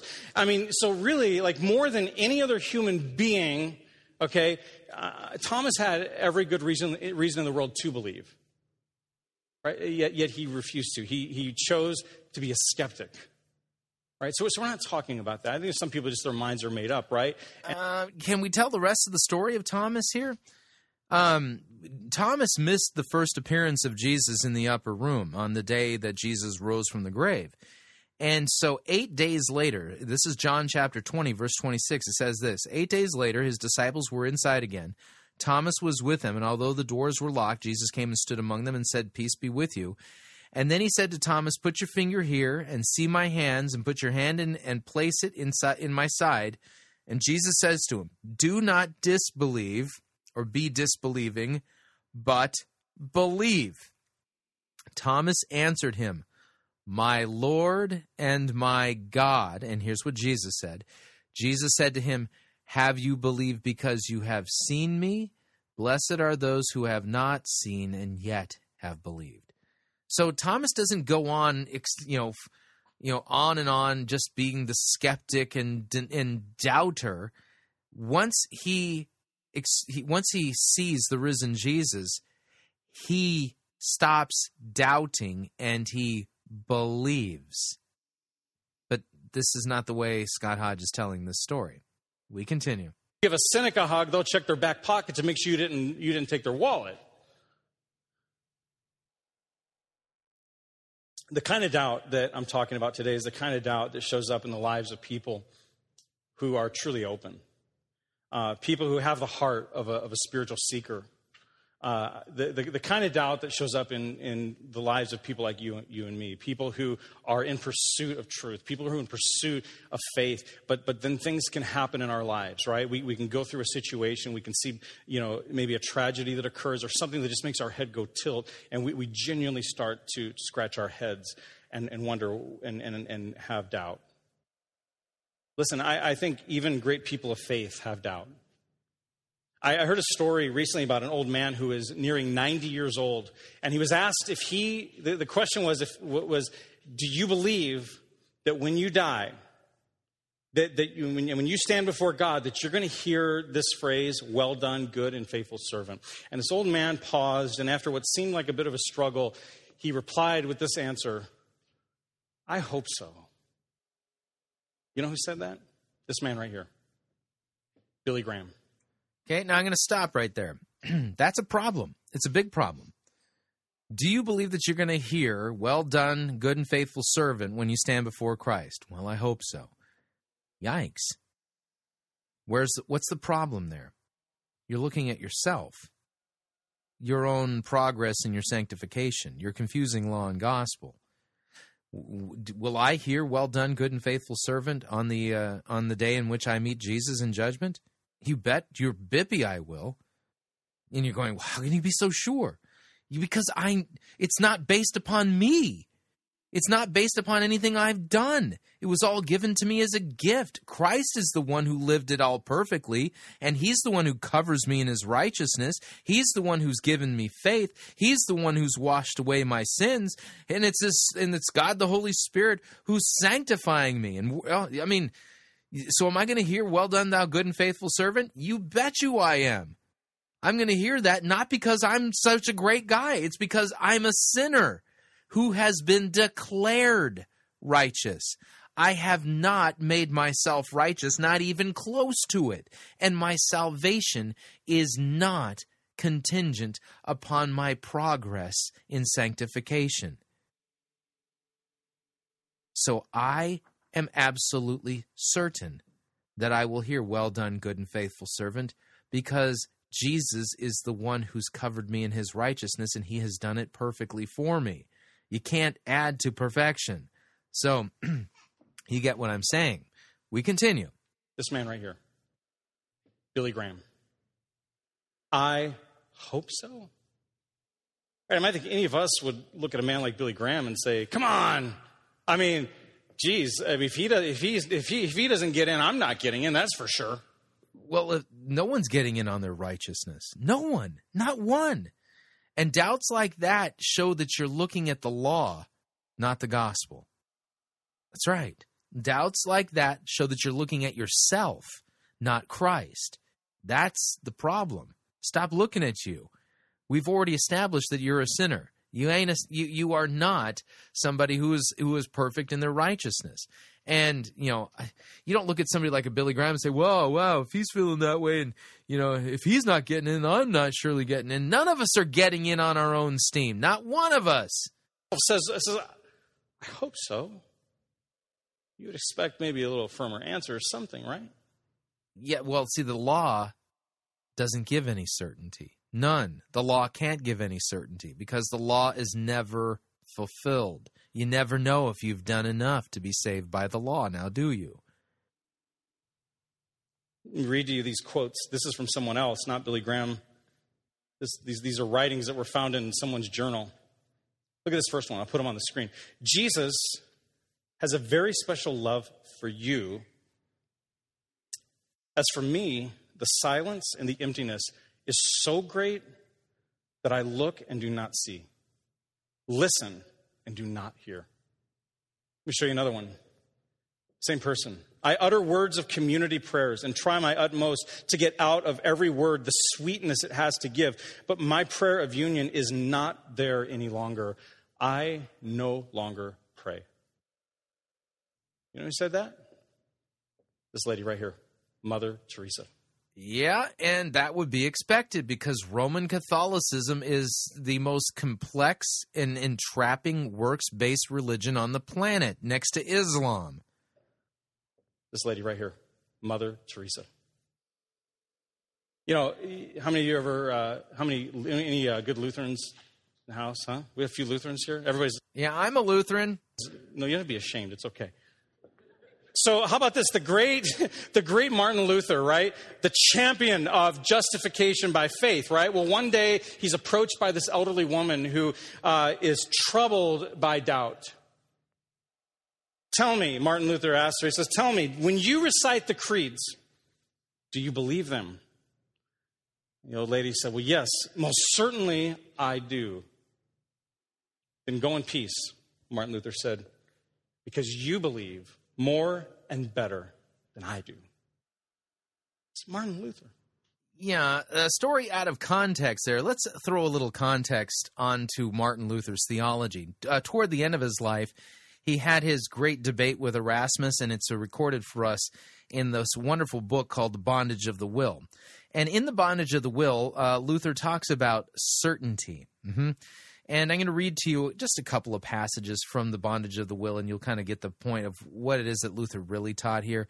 Um, you know, Scott Hodges kind of hijacked Luther here to make him, you know, into some big doubter, you know, as if he was somehow embracing doubt, and he was not. Here's what Luther wrote. to uh, Erasmus, it says, So far am I from delighting in the opinion of the skeptics that whenever the infirmity of the flesh will permit, I will not only consistently adhere to and assert the sacred writings everywhere and in all parts of them, but I will also wish to be as certain as possible in things that are not vital and that lie outside of the Scripture. For what is more miserable than uncertainty. In fact, he then writes, Anathema be the Christian who is not certain and does not grasp what is prescribed for him. Mm-hmm. yeah, you kind of get the idea here. Um, he, here's what he also says He says, For I have said all of this so that you may henceforward cease from charging me with obstinacy and will, uh, willingness in this matter. By such tactics, you only succeed in showing that you foster in your heart a Lucian or some other pig from Epicurus' sty, who, having no belief in God himself, secretly ridicules all who have belief and confess it. Permit us, Christians, to be asserters, to be devoted to assertions and delight in them, while you stick to your skeptics and your academics till Christ calls you to. The Holy Spirit is no skeptic, and it's no, and it's not doubts or mere opinions that He has written on our hearts, but assertions more sure and certain than life itself and all experience. I think you get the point there is that uh, Luther was not one for embracing doubts. In fact, if you read the opening chapters of The Bondage of the Will, he literally just goes after Erasmus and his pre postmodern, postmodern way of approaching things and being uncertain and being skeptical. Mm-hmm. We continue.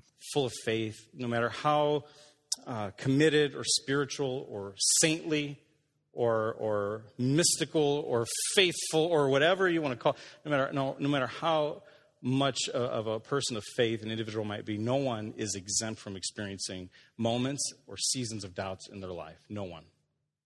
No one. And if you're still not convinced of that, then, then read your Bible. You know, I mean, th- think about, I mean, goodness, the, the verse that, that Brian read a few minutes ago. I mean, you have Mary, right? The mother of Jesus, and an angel comes down and says, like, hey, you're going to give birth to the, to, to the Son of God. And what does Mary do? Mary says, uh, what? Well, how can this be since I'm a virgin? Right? And then, and then, let's just keep following that, right? Let's look at Jesus. I mean, yeah, you, again, you're, you, when you had your guy read that passage, you left out the important part where she said, let it be to me according to your word. She believed keep following that, right? Let's look at Jesus. I mean, Jesus, uh, some of his last words on the cross are what? My God, my God, why have you forsaken me? Yeah, Jesus wasn't doubting at that moment. He was experiencing the wrath of God in our place on the cross. This is Jesus on the cross questioning God. So, faith and doubt, okay, are they polar opposites? Or, yes, they are. Ebb and flow of a growing, healthy spiritual journey. I mean, could, could it be that our doubts actually work like a signal or a, or a I don't know, almost like a pulse, right? Like it, our, our doubts serve as a sign that our faith is actually alive. That, that our faith is actually moving and exploring and searching and open. Could, could it be that, that without. Could it be? Could it be? Could it be? Could you actually give me a real text in context that actually teach what you, teaches what you're trying to be selling here? Without doubt. I mean, could it be that if you've come in here today and you have doubts, that's actually a better sign than the person who's come in here today with zero doubts and has God think, thinks they have God all figured out? I have certainty, and I'm also certain that I haven't got God all figured out. I merely believe what he's revealed about himself, and I know that that's true. And statements to the contrary of what he's revealed about himself are false. Do I have God all figured out? Not even close. I what I know, I barely even know about him. And The person who's come in here today with zero doubts and has God think, thinks they have God all figured out. I mean, why would we expect otherwise, right? I mean, if you think about, you know, in, in, in Moses' day, right? They, they would, um, you know, the way that you honored and the way that you, you respected whatever gods you followed in that time is you would, you would make carvings, right? And you would, you would create these, uh, these sculptures and you would bow down to them and you would worship them, right? And what are, well, what are they doing? Well, they're, they're trying to create something they can wrap their mind around, right? And yet here's Moses you know, Moses like confronting people with this entirely new understanding, a new concept of what the true God is like.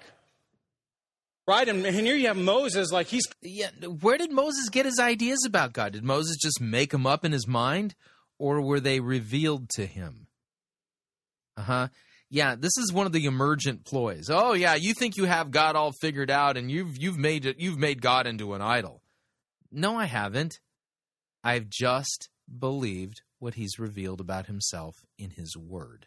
That's not making an idol, that's believing the truth. It's believing what God has revealed about himself. Big difference, big difference. We continue. Writers go, go to such great lengths to, to describe a God, to describe a being with no edges, no boundaries, no beginning, no ending, no limits. And so it makes sense that when, you know, Moses is like, so hey, um, being, what is your name? God says what? I am.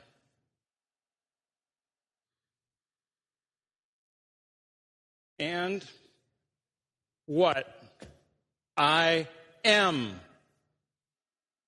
Hmm which I'm sure completely brought a great amount of clarity to Moses in that moment. Oh, okay, that makes perfect sense. No, come on.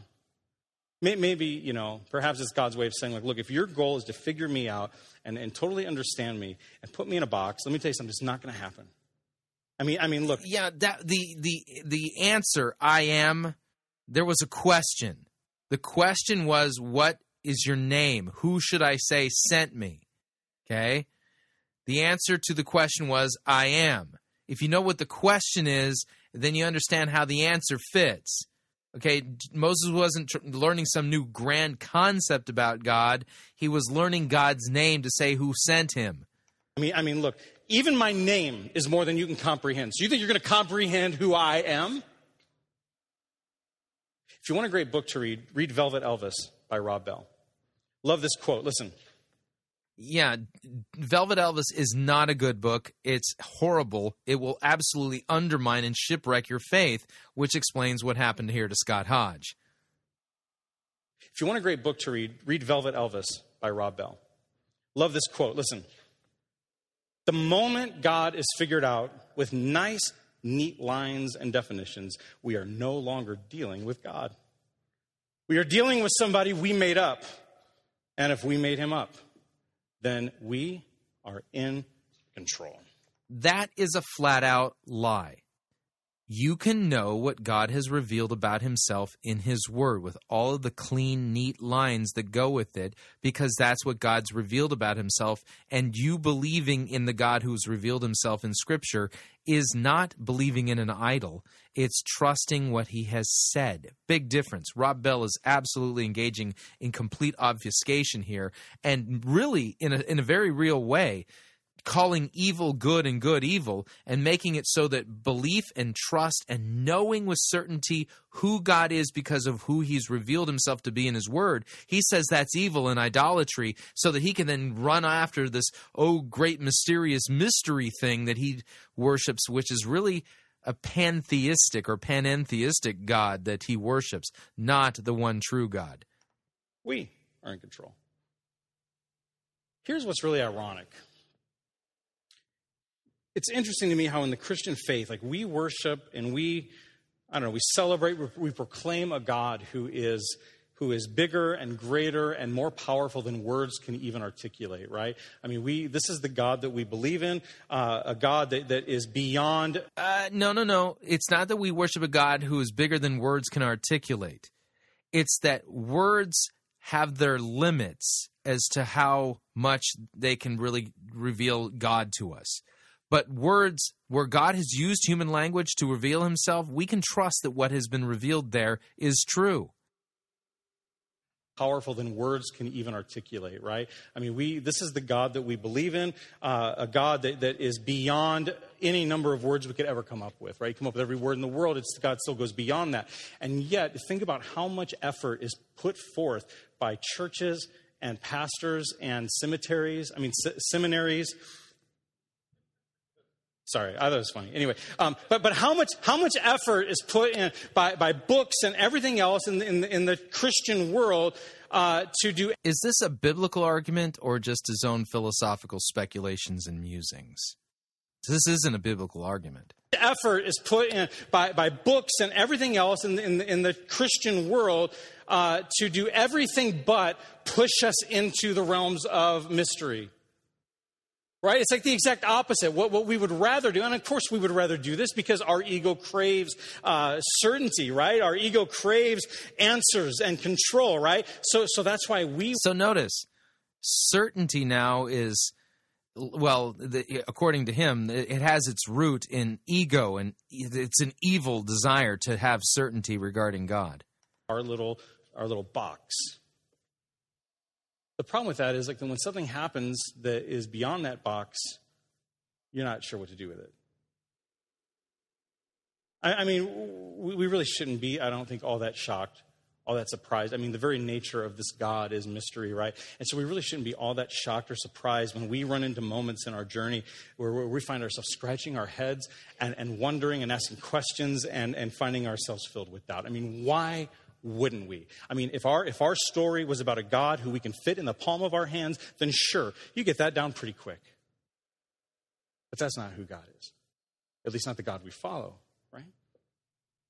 And believing what he has revealed about himself is not even close to equate, you know, the, the same thing as having God in the palm of your hands. That's ridiculous. Than it is about figuring out or conquering mystery. I mean, I think a lot of us would have a lot less problems with, with doubt if we could just say, okay, you know, right up front, this is going to be a faith that's going to bring doubt at times.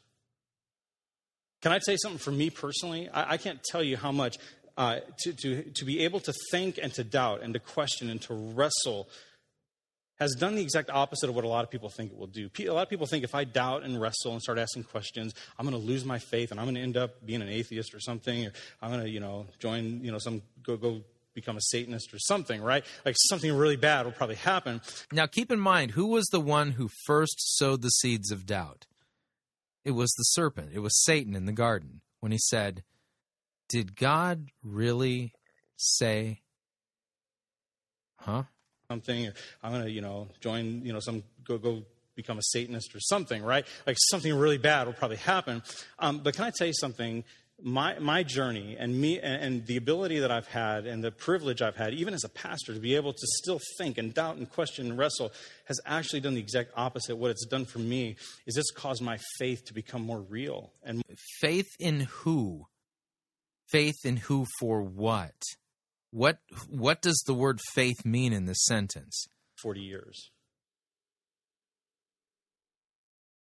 I mean, my faith has become like this living yes, messy, but living, breathing experience in my life. I love this quote Doubts are the ants in the pants of faith. You ever had ants in your pants? I have.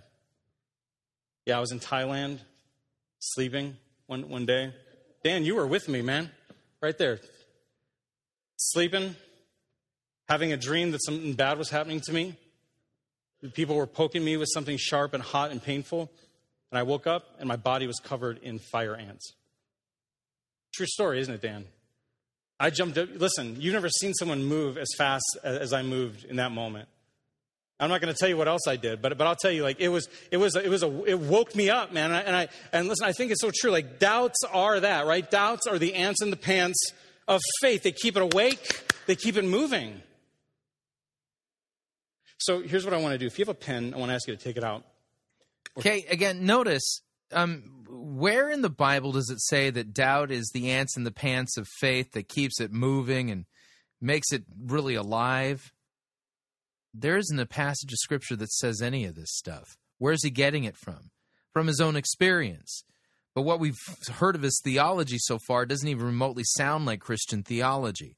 So you think doubt has had, had a really positive impact, impact on Scott Hodges' faith? No. You think reading Brian McLaren and Rob Bell and guys like that has had a positive impact on his faith? Not in the true sense of biblical saving faith in Christ and the certainty that it produces that's talked about in, in Hebrews chapter 1 verse uh, 11 verse 1 not even close we're hearing the opposite of it and we're hearing his musings his eh, I feel like you know he should be sitting on a couch and I should be taking notes while sitting in a chair. We're not hearing about Christian faith. We're hearing his musings. This is autobiography masquerading as Christian theology. We continue. Or take your camera or your phone and take some pictures of what we're going to talk about. Three things I want to give you. Because we've been talking about how faith is not just, uh, okay, just this decision you make. All right, now I'm going to be a person, or, or trust, I'm sorry, that I'm now this perfect person of trust, and I'll just sit back and twiddle my thumbs. Trust, trust involves action, right? Trust involves a posture. And so I want to give you three things that, that I think will help us deal with this thing called doubt and, and, it will help us be able to trust God with it, all right? Three things. The first one is this listen, trusting God with my doubts. I think what it means is instead of running away and hiding and denying and pretending they're not there, um, I think instead it's the exact opposite. I think, I think if I'm going to trust God with my doubts, it means that I have to learn how to embrace my doubts. Embrace my doubts. Would you say that with me? Ready? Embrace. Embrace my doubts. You, why? They war against my faith. You do that. You allow yourself to do that. I think this also means that, that we got to be willing to embrace the questions that lead us into doubt, right? I mean, I think, so, listen, it's mind blowing to me how many Christians are so afraid of questions. There's the questions come. It's you need to get answers to them. You don't just sit there and embrace, you know, oh, I'm going to embrace the question. No, no. Questions need answers and the answers that that are there buttress and support faith. You know, you can't. You know, listen. The questions come. This is true. They do come. You don't need to be afraid of them. Christianity actually is not something that's a you know castle built on sand. It's built on the rock. So yeah, questions should be allowed. Questions should be allowed to be asked so that there can be answers given. They're scared to death to ask questions, right? I mean, because they feel threatened by them. Listen, let me tell you something. Do, do you want to get Christians all up in arms? Let me tell you how to do it. I've learned well, all right? Go to Facebook. Or as, as this morning I was talking to my daughter and her friend, and we were talking about other names for Facebook Fake Book, Spacebook, Waste Book. I like that one the best. Waste Book. Anyway, no, you, you listen, do you want to see a bunch of Christians get all up in arms? Post something or ask, ask a question that, that pushes against or even just challenges what they believe. Just ask, you, don't have to, you don't have to give what you think the answer. Just ask the question. Ask. Is it questioning what, quote, Christians believe or what Scripture teaches that Christians believe? See, again, big difference you know, seriously, if I were to go onto Facebook and say, yeah, that virgin birth thing sure does seem stupid, yeah, there would be Christians who would be upset at me for saying that. And they should be. It's, but it's not because they believe it. It's because God's word teaches it. That's why they believe it. It's a question that challenges their doctrine. Mm-mm. Like, listen, I can. Their doctrine? No. That challenges biblical doctrine. Christians are not supposed to have their own doctrines. I can, I can post something about Jesus, Jesus, Jesus, Jesus, Jesus, and like three people will like it. But then I post something that challenges or pushes against some thinking, and all of a sudden there's like a hundred comments on there. people get so defensive. Right? And, and they think it's what they, I don't know why, why, it, but Is it that they're defensive or that they're defending the faith once for all delivered to the saints? There's a difference. if you just look at it and go, well, man, if you really are pretty firm about what you believe, then I, I don't think you really have to get so defensive. Right? Ask questions that challenge those nice, clean, linear lines that, that they're so certain about.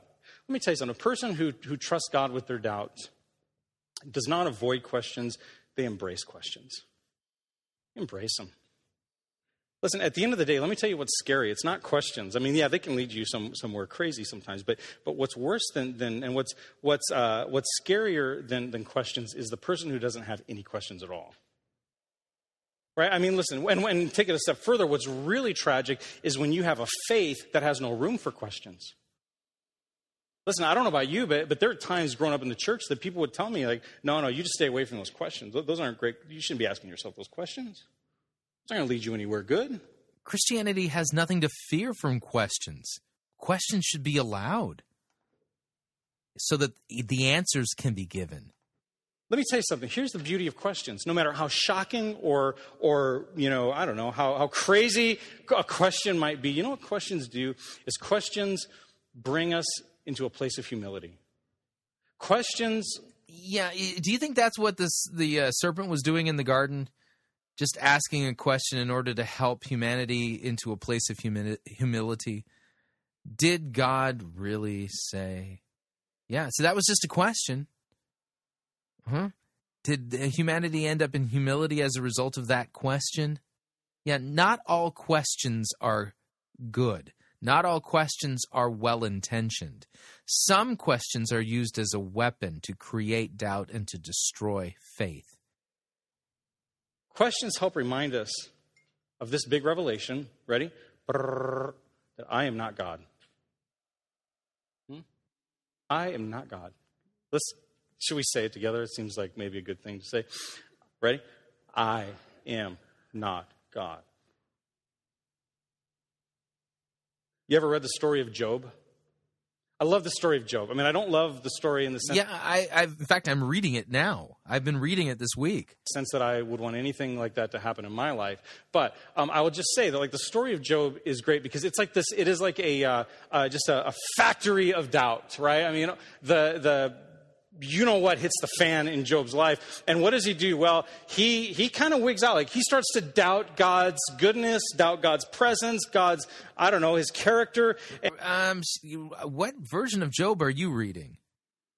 And, and all this stuff. I mean, almost on the verge of like being blasted. I mean, seriously, his wife tells him to curse God and die, and he won't. I mean, what are you talking about? Blasphemous. Like some of the things Job is like talking about, like you you would be you wouldn't want to say probably, right? And, and so here's Job, you know, he's he's he's saying, you know, questioning, and then his his his Christian friends come along. And his I mean, of course, there's no such thing at that so point. he's recasting the story of Job so that Job is the good guy. The reason he's a good guy is because he's embracing doubt, and the bad guys, his comforters, come along and try to give him certainty wow, talk about a twisting and re, you know recasting, reimagining of the book of Job that doesn't make any sense if you actually read the book. Point, but I mean, his you know his super faith friends come along, and they try everything they can to like speak on behalf of God to try to like cure Job of his doubt. Should chastise him. What are you doing? Be careful right? Well, then finally God shows up, and when God shows up, you won't believe what God does. God actually sides with Job and says, hey, to his friends, he actually says to his friends, look, he says, I'm angry with you. He's speaking to the person who's like talking faith, right? And, and, and like trying to stop this doubt happening in Job's life. He says, I'm angry with you and your two friends. Yeah again, um, the issue is not that his friends had certainty and that Job was embracing doubt. The, Job's comforters had really, really bad theology. Their comfort was with bad doctrine, bad theology. That was the issue. And thankfully, Job did not listen to them because his faith was still firm in God. Knuckleheads. For you have not spoken accurately about me as my servant Job has. Wait a minute. Ah, listen, Job wasn't speaking accurately about God, so what in the heck is God talking about? I mean, somehow, like, there was more faith in Job's honest confusion and doubting than there was in his, his, his friend's certainty. I think it says something to us, doesn't it? It says that you have no clue what the book of Job is about. Maybe God's more pleased when you embrace your doubts than when you try to hide them. Whew. Man, this is serpentine. Because at least that's being honest, right? And Jesus was always way more concerned about what's going on within the heart of a person. I mean, the Pharisees, the religious people could, could, could give all the great answers and quote all the great scriptures, and Jesus always looked past that and said, What's going on on the inside? Madeleine L'Engle, she, she said this those who believe, they believe in God. Uh, that right there is something to think about. Those who believe, they believe in God. But without passion in the heart, without anguish of mind, without uncertainty, without doubt, and even at times without despair, believe only in the idea of God and not in God Himself. What? Isn't Madame Madame L'Engle a, a mystic? Is, okay, listen to this last part of this quote again from Madame L'Engle, and tell me if this is what Scripture teaches. Listen again. But without passion in the heart, without anguish of mind, without uncertainty, without doubt, and even at times without despair, believe only in the idea of God and not in God Himself. So we're supposed to believe in the idea of God, but not God Himself.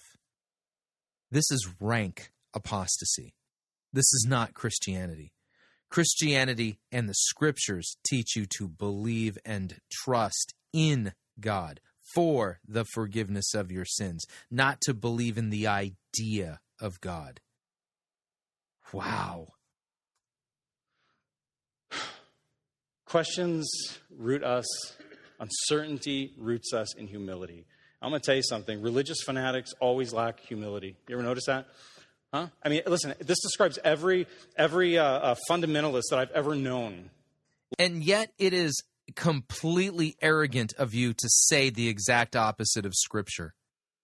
Lacks humility. I, am telling you, like, you, maybe you don't know any fundamentalists. Lucky you. All right, listen, fundamentalists, first of all, like there's no room for questions, right? No room for doubt. And if you start to question, and if you do start to doubt, well, get ready because they will nail your butt, right? And they'll do everything they can to t- tell you why you are wrong, and they have the market on the truth. They're not real happy people and they call them fundamentalists. Isn't that fun? Uh, yeah. So if if you think you have if you have the truth, you have the mark. You're just an arrogant fundamentalist. Again, false category ad hominem argument. And Christianity has nothing to fear from questions. Questions come. And Christians and pastors need to be prepared to field these questions and give good, godly answers from God's Word.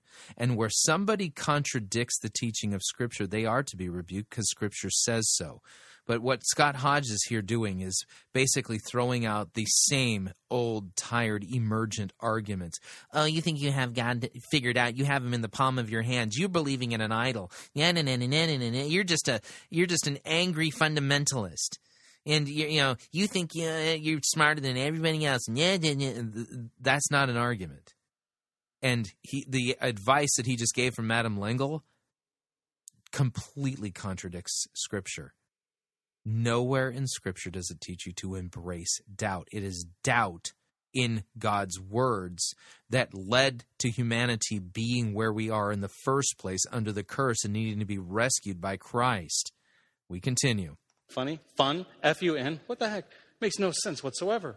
Some of you listening online who are fundamentalists because you want to hear and, and catch me preaching heresy, okay, you're not a happy person. You are angry right? So I'm actually going to. Yeah, by the way, I'm an extremely happy person. Extremely happy. So, I mean, he's even bad in his psychological analysis. In fact, the fact that I am forgiven and freed from the curse of the law and now free to love and serve my neighbor because of what Christ has done for me, not only is, makes me happy, it gives me such joy. It's, I mean, I, there's no way to even measure it. You know, I would be absolutely miserable and to the point of slitting my wrists if I were to somehow embrace doubt That that would make make it so that not that I'm humble, I would have it would life would be meaningless. We continue. I'm going to start calling you angry mentalists, all right? Forget fundamentalists. Angry mentalists. How's that?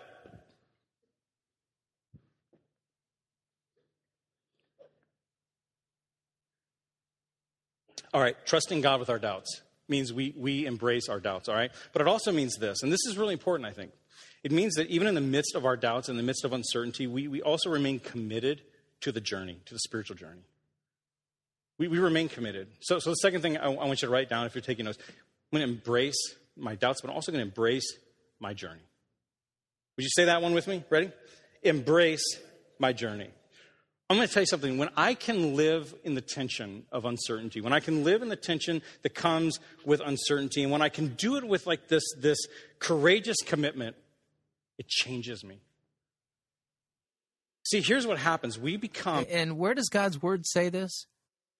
Where has God revealed this? This is utter arrogance on his part to usurp what God's word has said, to completely ignore it, and to teach his own ideas as if they're true about God. This is the epitome of arrogance, not humility. Um, well, maybe maybe not more certain, but we definitely become more faithful.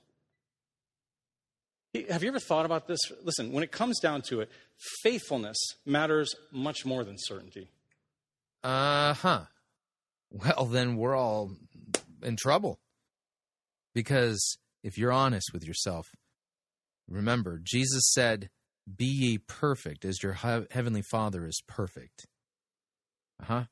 So, how's your faithfulness measuring up? It's not. Faithfulness isn't easier, it's more difficult. In fact, it's impossible. I mean, listen, that's profound. If you really think about that, right? Faithfulness matters more than certainty. It just doesn't feel as good. And there isn't a single biblical passage that says this. Right? Listen, I, those of you who are married, maybe you were married at one time, you're not now, whatever. Before you got married, it's, it's likely that you had a little part of you that was still a little bit uncertain about things. Right? There's no guarantees right? All you knew is you wanted to marry this person, and you were maybe what? 95% certain, if that? You were pretty certain. I mean, your doubt level was very low, right? That's what I'm trying to say, right? But because you're human, you know, like, okay, we're both human. There's still going to be a little bit of doubt here and there, whatever. Well, okay, can you imagine for a second if when it was time to like walk down that aisle and stand. Can you imagine? Can you imagine?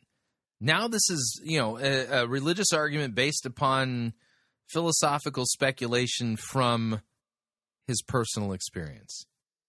Is this anywhere to get your Christian doctrine from? Not at all. Stand up on that on that platform, that church, and, and, and, make my commitment and say my vows to my wife, Amanda. Can you imagine if I would have said something to her like, okay, um, Amanda, hereby this day, give you at least a good solid 95% commitment in our marriage, okay?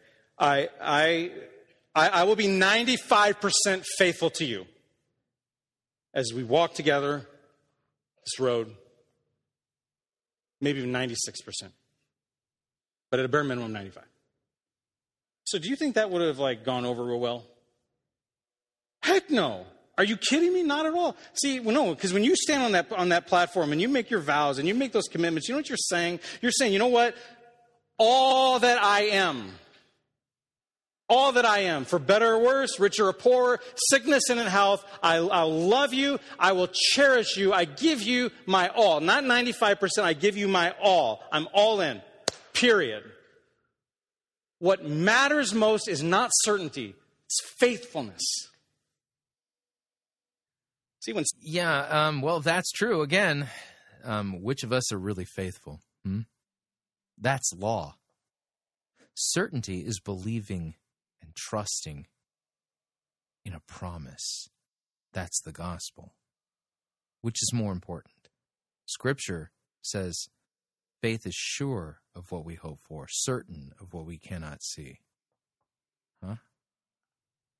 See, when certainty isn't possible, and there's times that certainty is not possible. Some of you in your marriage right now, you're, you're not certain that you'll still be married a month from now, a year from now, two years. You're not certain. But you know what? It doesn't matter. You can still and should still be faithful. When certainty isn't possible, faithfulness is still on the table. That's true when it comes to relationships. That's true when it comes to our spiritual journey. Listen, I'll tell you, I think there's something really powerful that happens when you're in the midst of doubt and you're struggling with uncertainty. And, and, and in the midst of all that, you decide that instead of giving up and walking away and saying, oh, it's a bunch of crap and forget it all, I think there's something really powerful that happens when you instead say, you know what, no, no, no, no.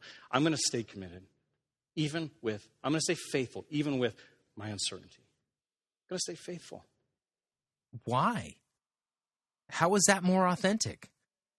Rather than addressing the doubts and getting them resolved and finding the answer to them, you're just going to embrace your doubts and try to remain faithful in the midst of it?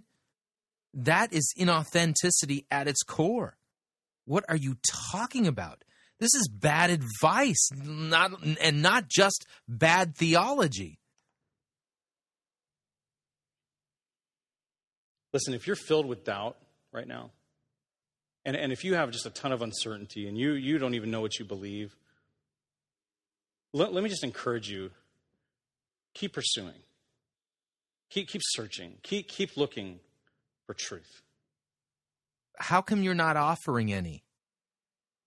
And I say keep looking for truth because I think, you know, do, do, do we believe what Jesus says about truth? I mean, look, what did Jesus, he said so much about truth. Here's a couple things.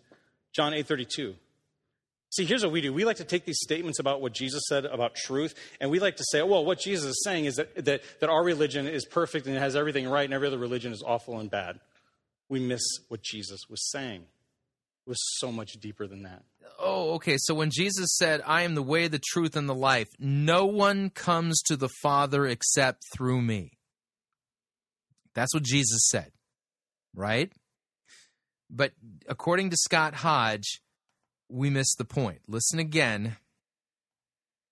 See, here's what we do. We like to take these statements about what Jesus said about truth, and we like to say, well, what Jesus is saying is that, that, that our religion is perfect and it has everything right, and every other religion is awful and bad. We miss what Jesus was saying. It was so much deeper than that. Mm. So, what was the deeper meaning of Jesus saying, I'm the way, the truth, and the life, and no one comes to the Father except through me? John 8 32 you will know the truth, and the truth will set you free. That's right. And Jesus is the truth. John 16, 13, when he, the Spirit of truth, comes, he will guide you into all truth. John, that was a promise to the apostles, specifically regarding recalling to mind the things that he taught for their so that they can have their apostolic ministry and record it in the gospels. John 14, 6, another one. I am the way, the truth, and the life. John Ortberg wrote a great book on, on faith and doubt. Listen to this. This will make some of your religious toenails curl really tight, all right? John Ortberg, the, um, the guy is a Dallas Willard wannabe, probably heir apparent, now, the heir apparent now that uh, Willard has died, and a mystic, okay? So I'm sure I can't wait to hear what John Ortberg says because I guarantee it'll probably contradict Scripture. John Ortberg wrote a great book on, on faith and doubt. Listen to this. This will make some of your religious toenails curl really tight, all right? But that's okay. Listen. If you have to choose between Jesus and truth, choose truth. But according to Jesus, if you search for truth, you will find him. what does that sentence even mean? Really, Jesus is the truth? I would never have to find myself in a position between choosing between Jesus and truth.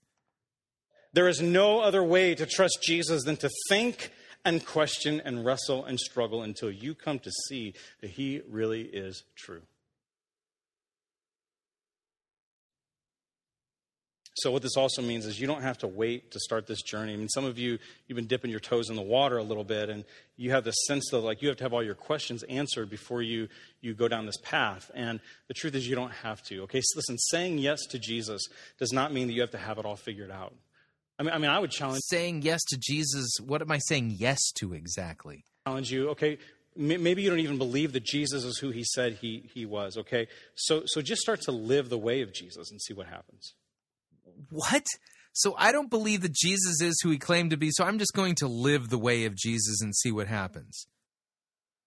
The beginning of Christianity is penitence, it's repentance and faith in him for the forgiveness of sins.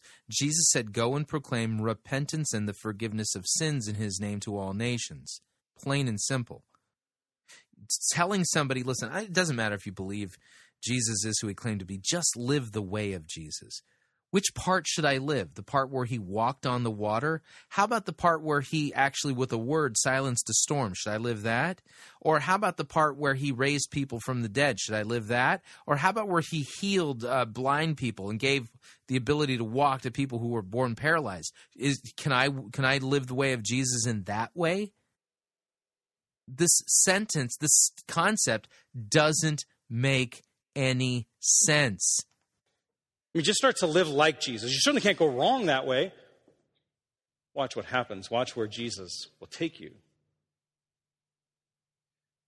I'm going to tell you something. Embracing your journey is a lot easier to do when you're facing uncertainty. It's a lot easier to do when you have a community around you that not only embraces you, but that also embraces. So now you now you're going to throw me back on myself, embracing my journey. Really, embracing? What does that? What does the sentence even mean? Embrace my journey. I'm on my journey. I'm journeying where I'm journeying. There's no nothing to embrace. I am where I am and I'm going where I'm going. Embrace my journey. This is silly. It sounds so pious. It sounds so enlightened. It's nonsense. You need to embrace Christ. You need to trust him for the forgiveness of your sins. He is the Son of God in human flesh, born of the Virgin Mary, suffered under Pontius Pilate, was crucified, died, and was buried, and descended into hell and rose again on the third day for our justification. This is what you are to embrace. This is what you are to um, believe. This is who you are to trust. And it's for you and for your salvation and for the forgiveness of sins. He's not saying any of that. He's just offering nothing yeah, just just follow the way of Jesus and see if he doesn't meet you on your journey. This is gobbledygook. Embraces your doubts, your questions. It's a lot easier to do when you have a community around you that doesn't feel the need to judge you, that doesn't feel the need to fix you, and they become defensive every time you say, Well, I don't know, I'm kind of wrestling with this. oh, right? No, no, no, no, no. Listen something powerful about being able to be a part of a community that loves you, but also loves your doubts and embraces your doubts just like it embraces you. But the thing is, if you want that, then let me tell you something. Just like you, you need to embrace your doubts and you need to embrace that journey, if you want that kind of community, you have to embrace that community.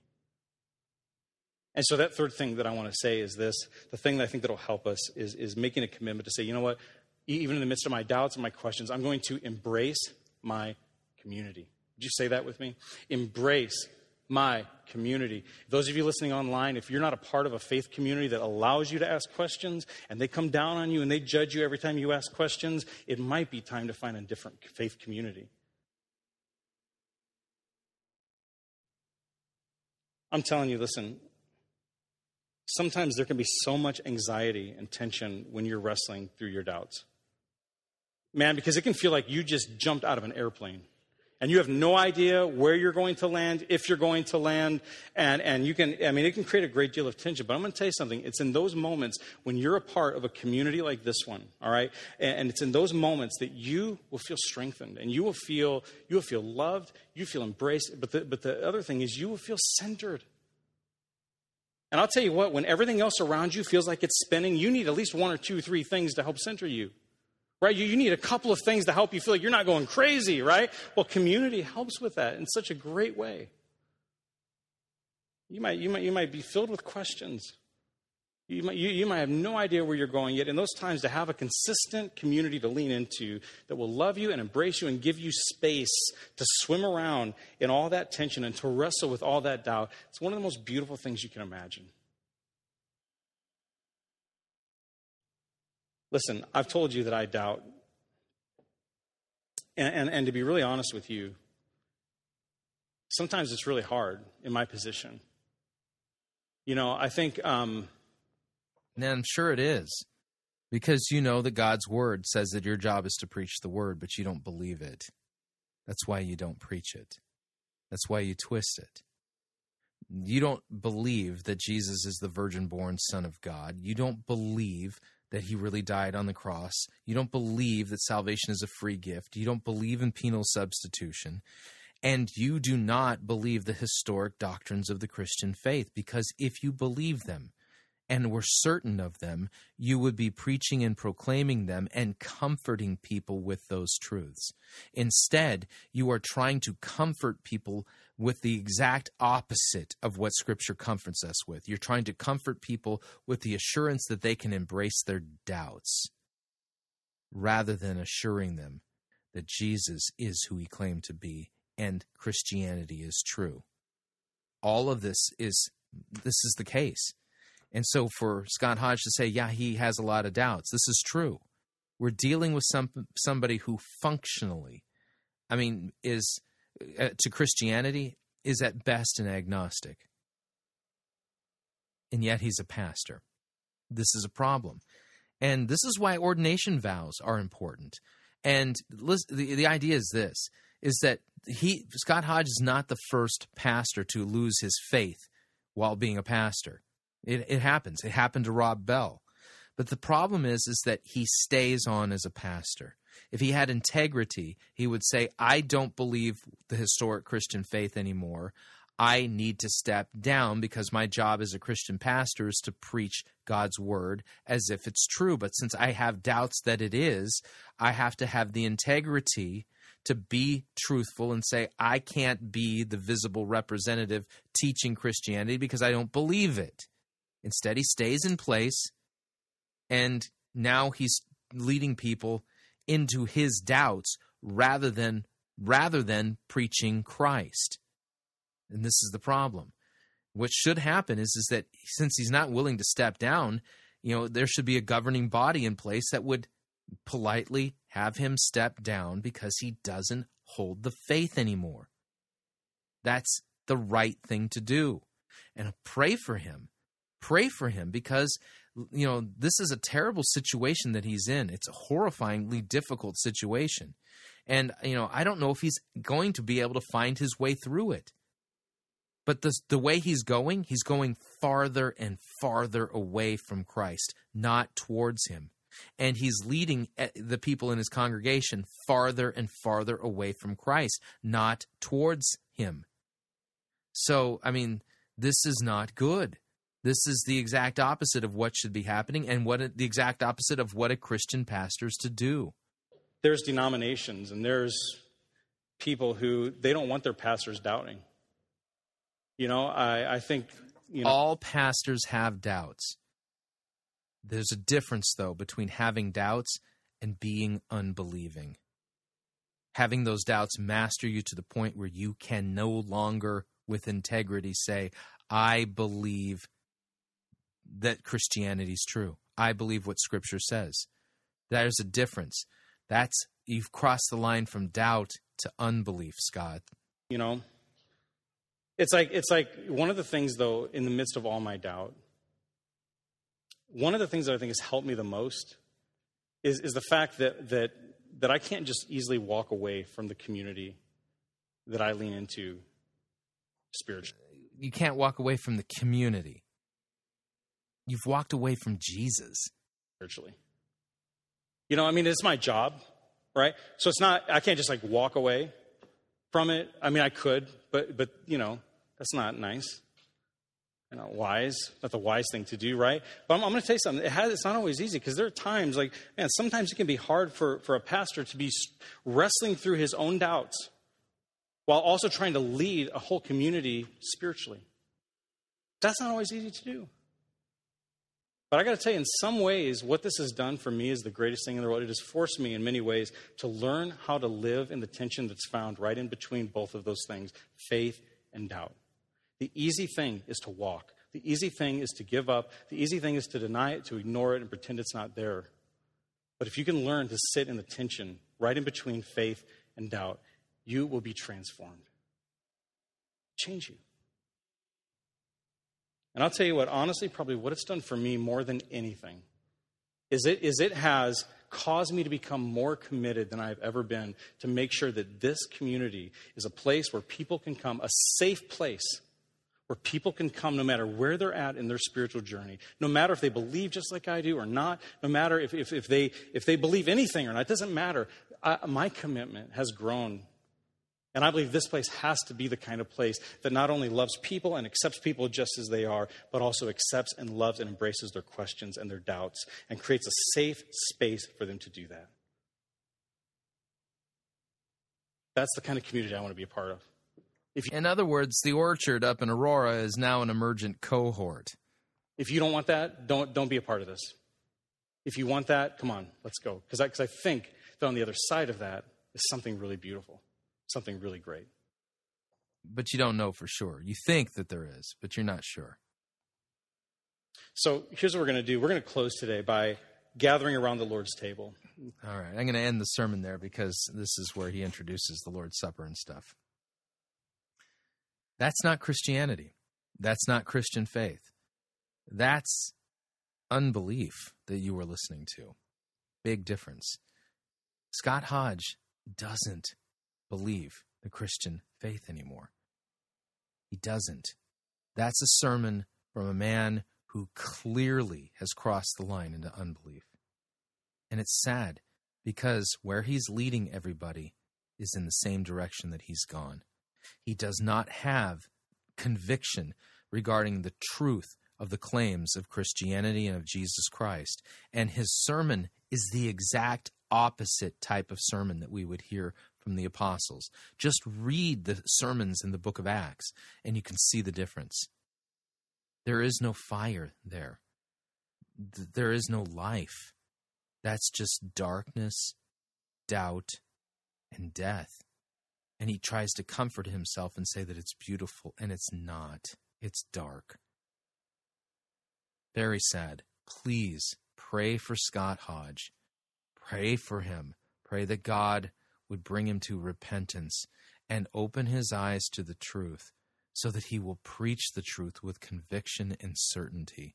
And if he won't do that, that he would step down because he has no business being a Christian pastor because he does not believe Christianity. Very sad. All right, we're at the end of another edition of Fighting for the Faith. If you'd like to email me regarding anything you've heard on this edition or any previous editions of Fighting for the Faith, you could do so. My email address is talkback at fightingforthefaith.com, or you can subscribe on Facebook, facebook.com forward slash pirate Christian, or follow me on Twitter. My name there, at pirate Christian. Till tomorrow, may God richly bless you in the grace and mercy won by Jesus Christ and his vicarious death on the cross for all of your sins. Amen.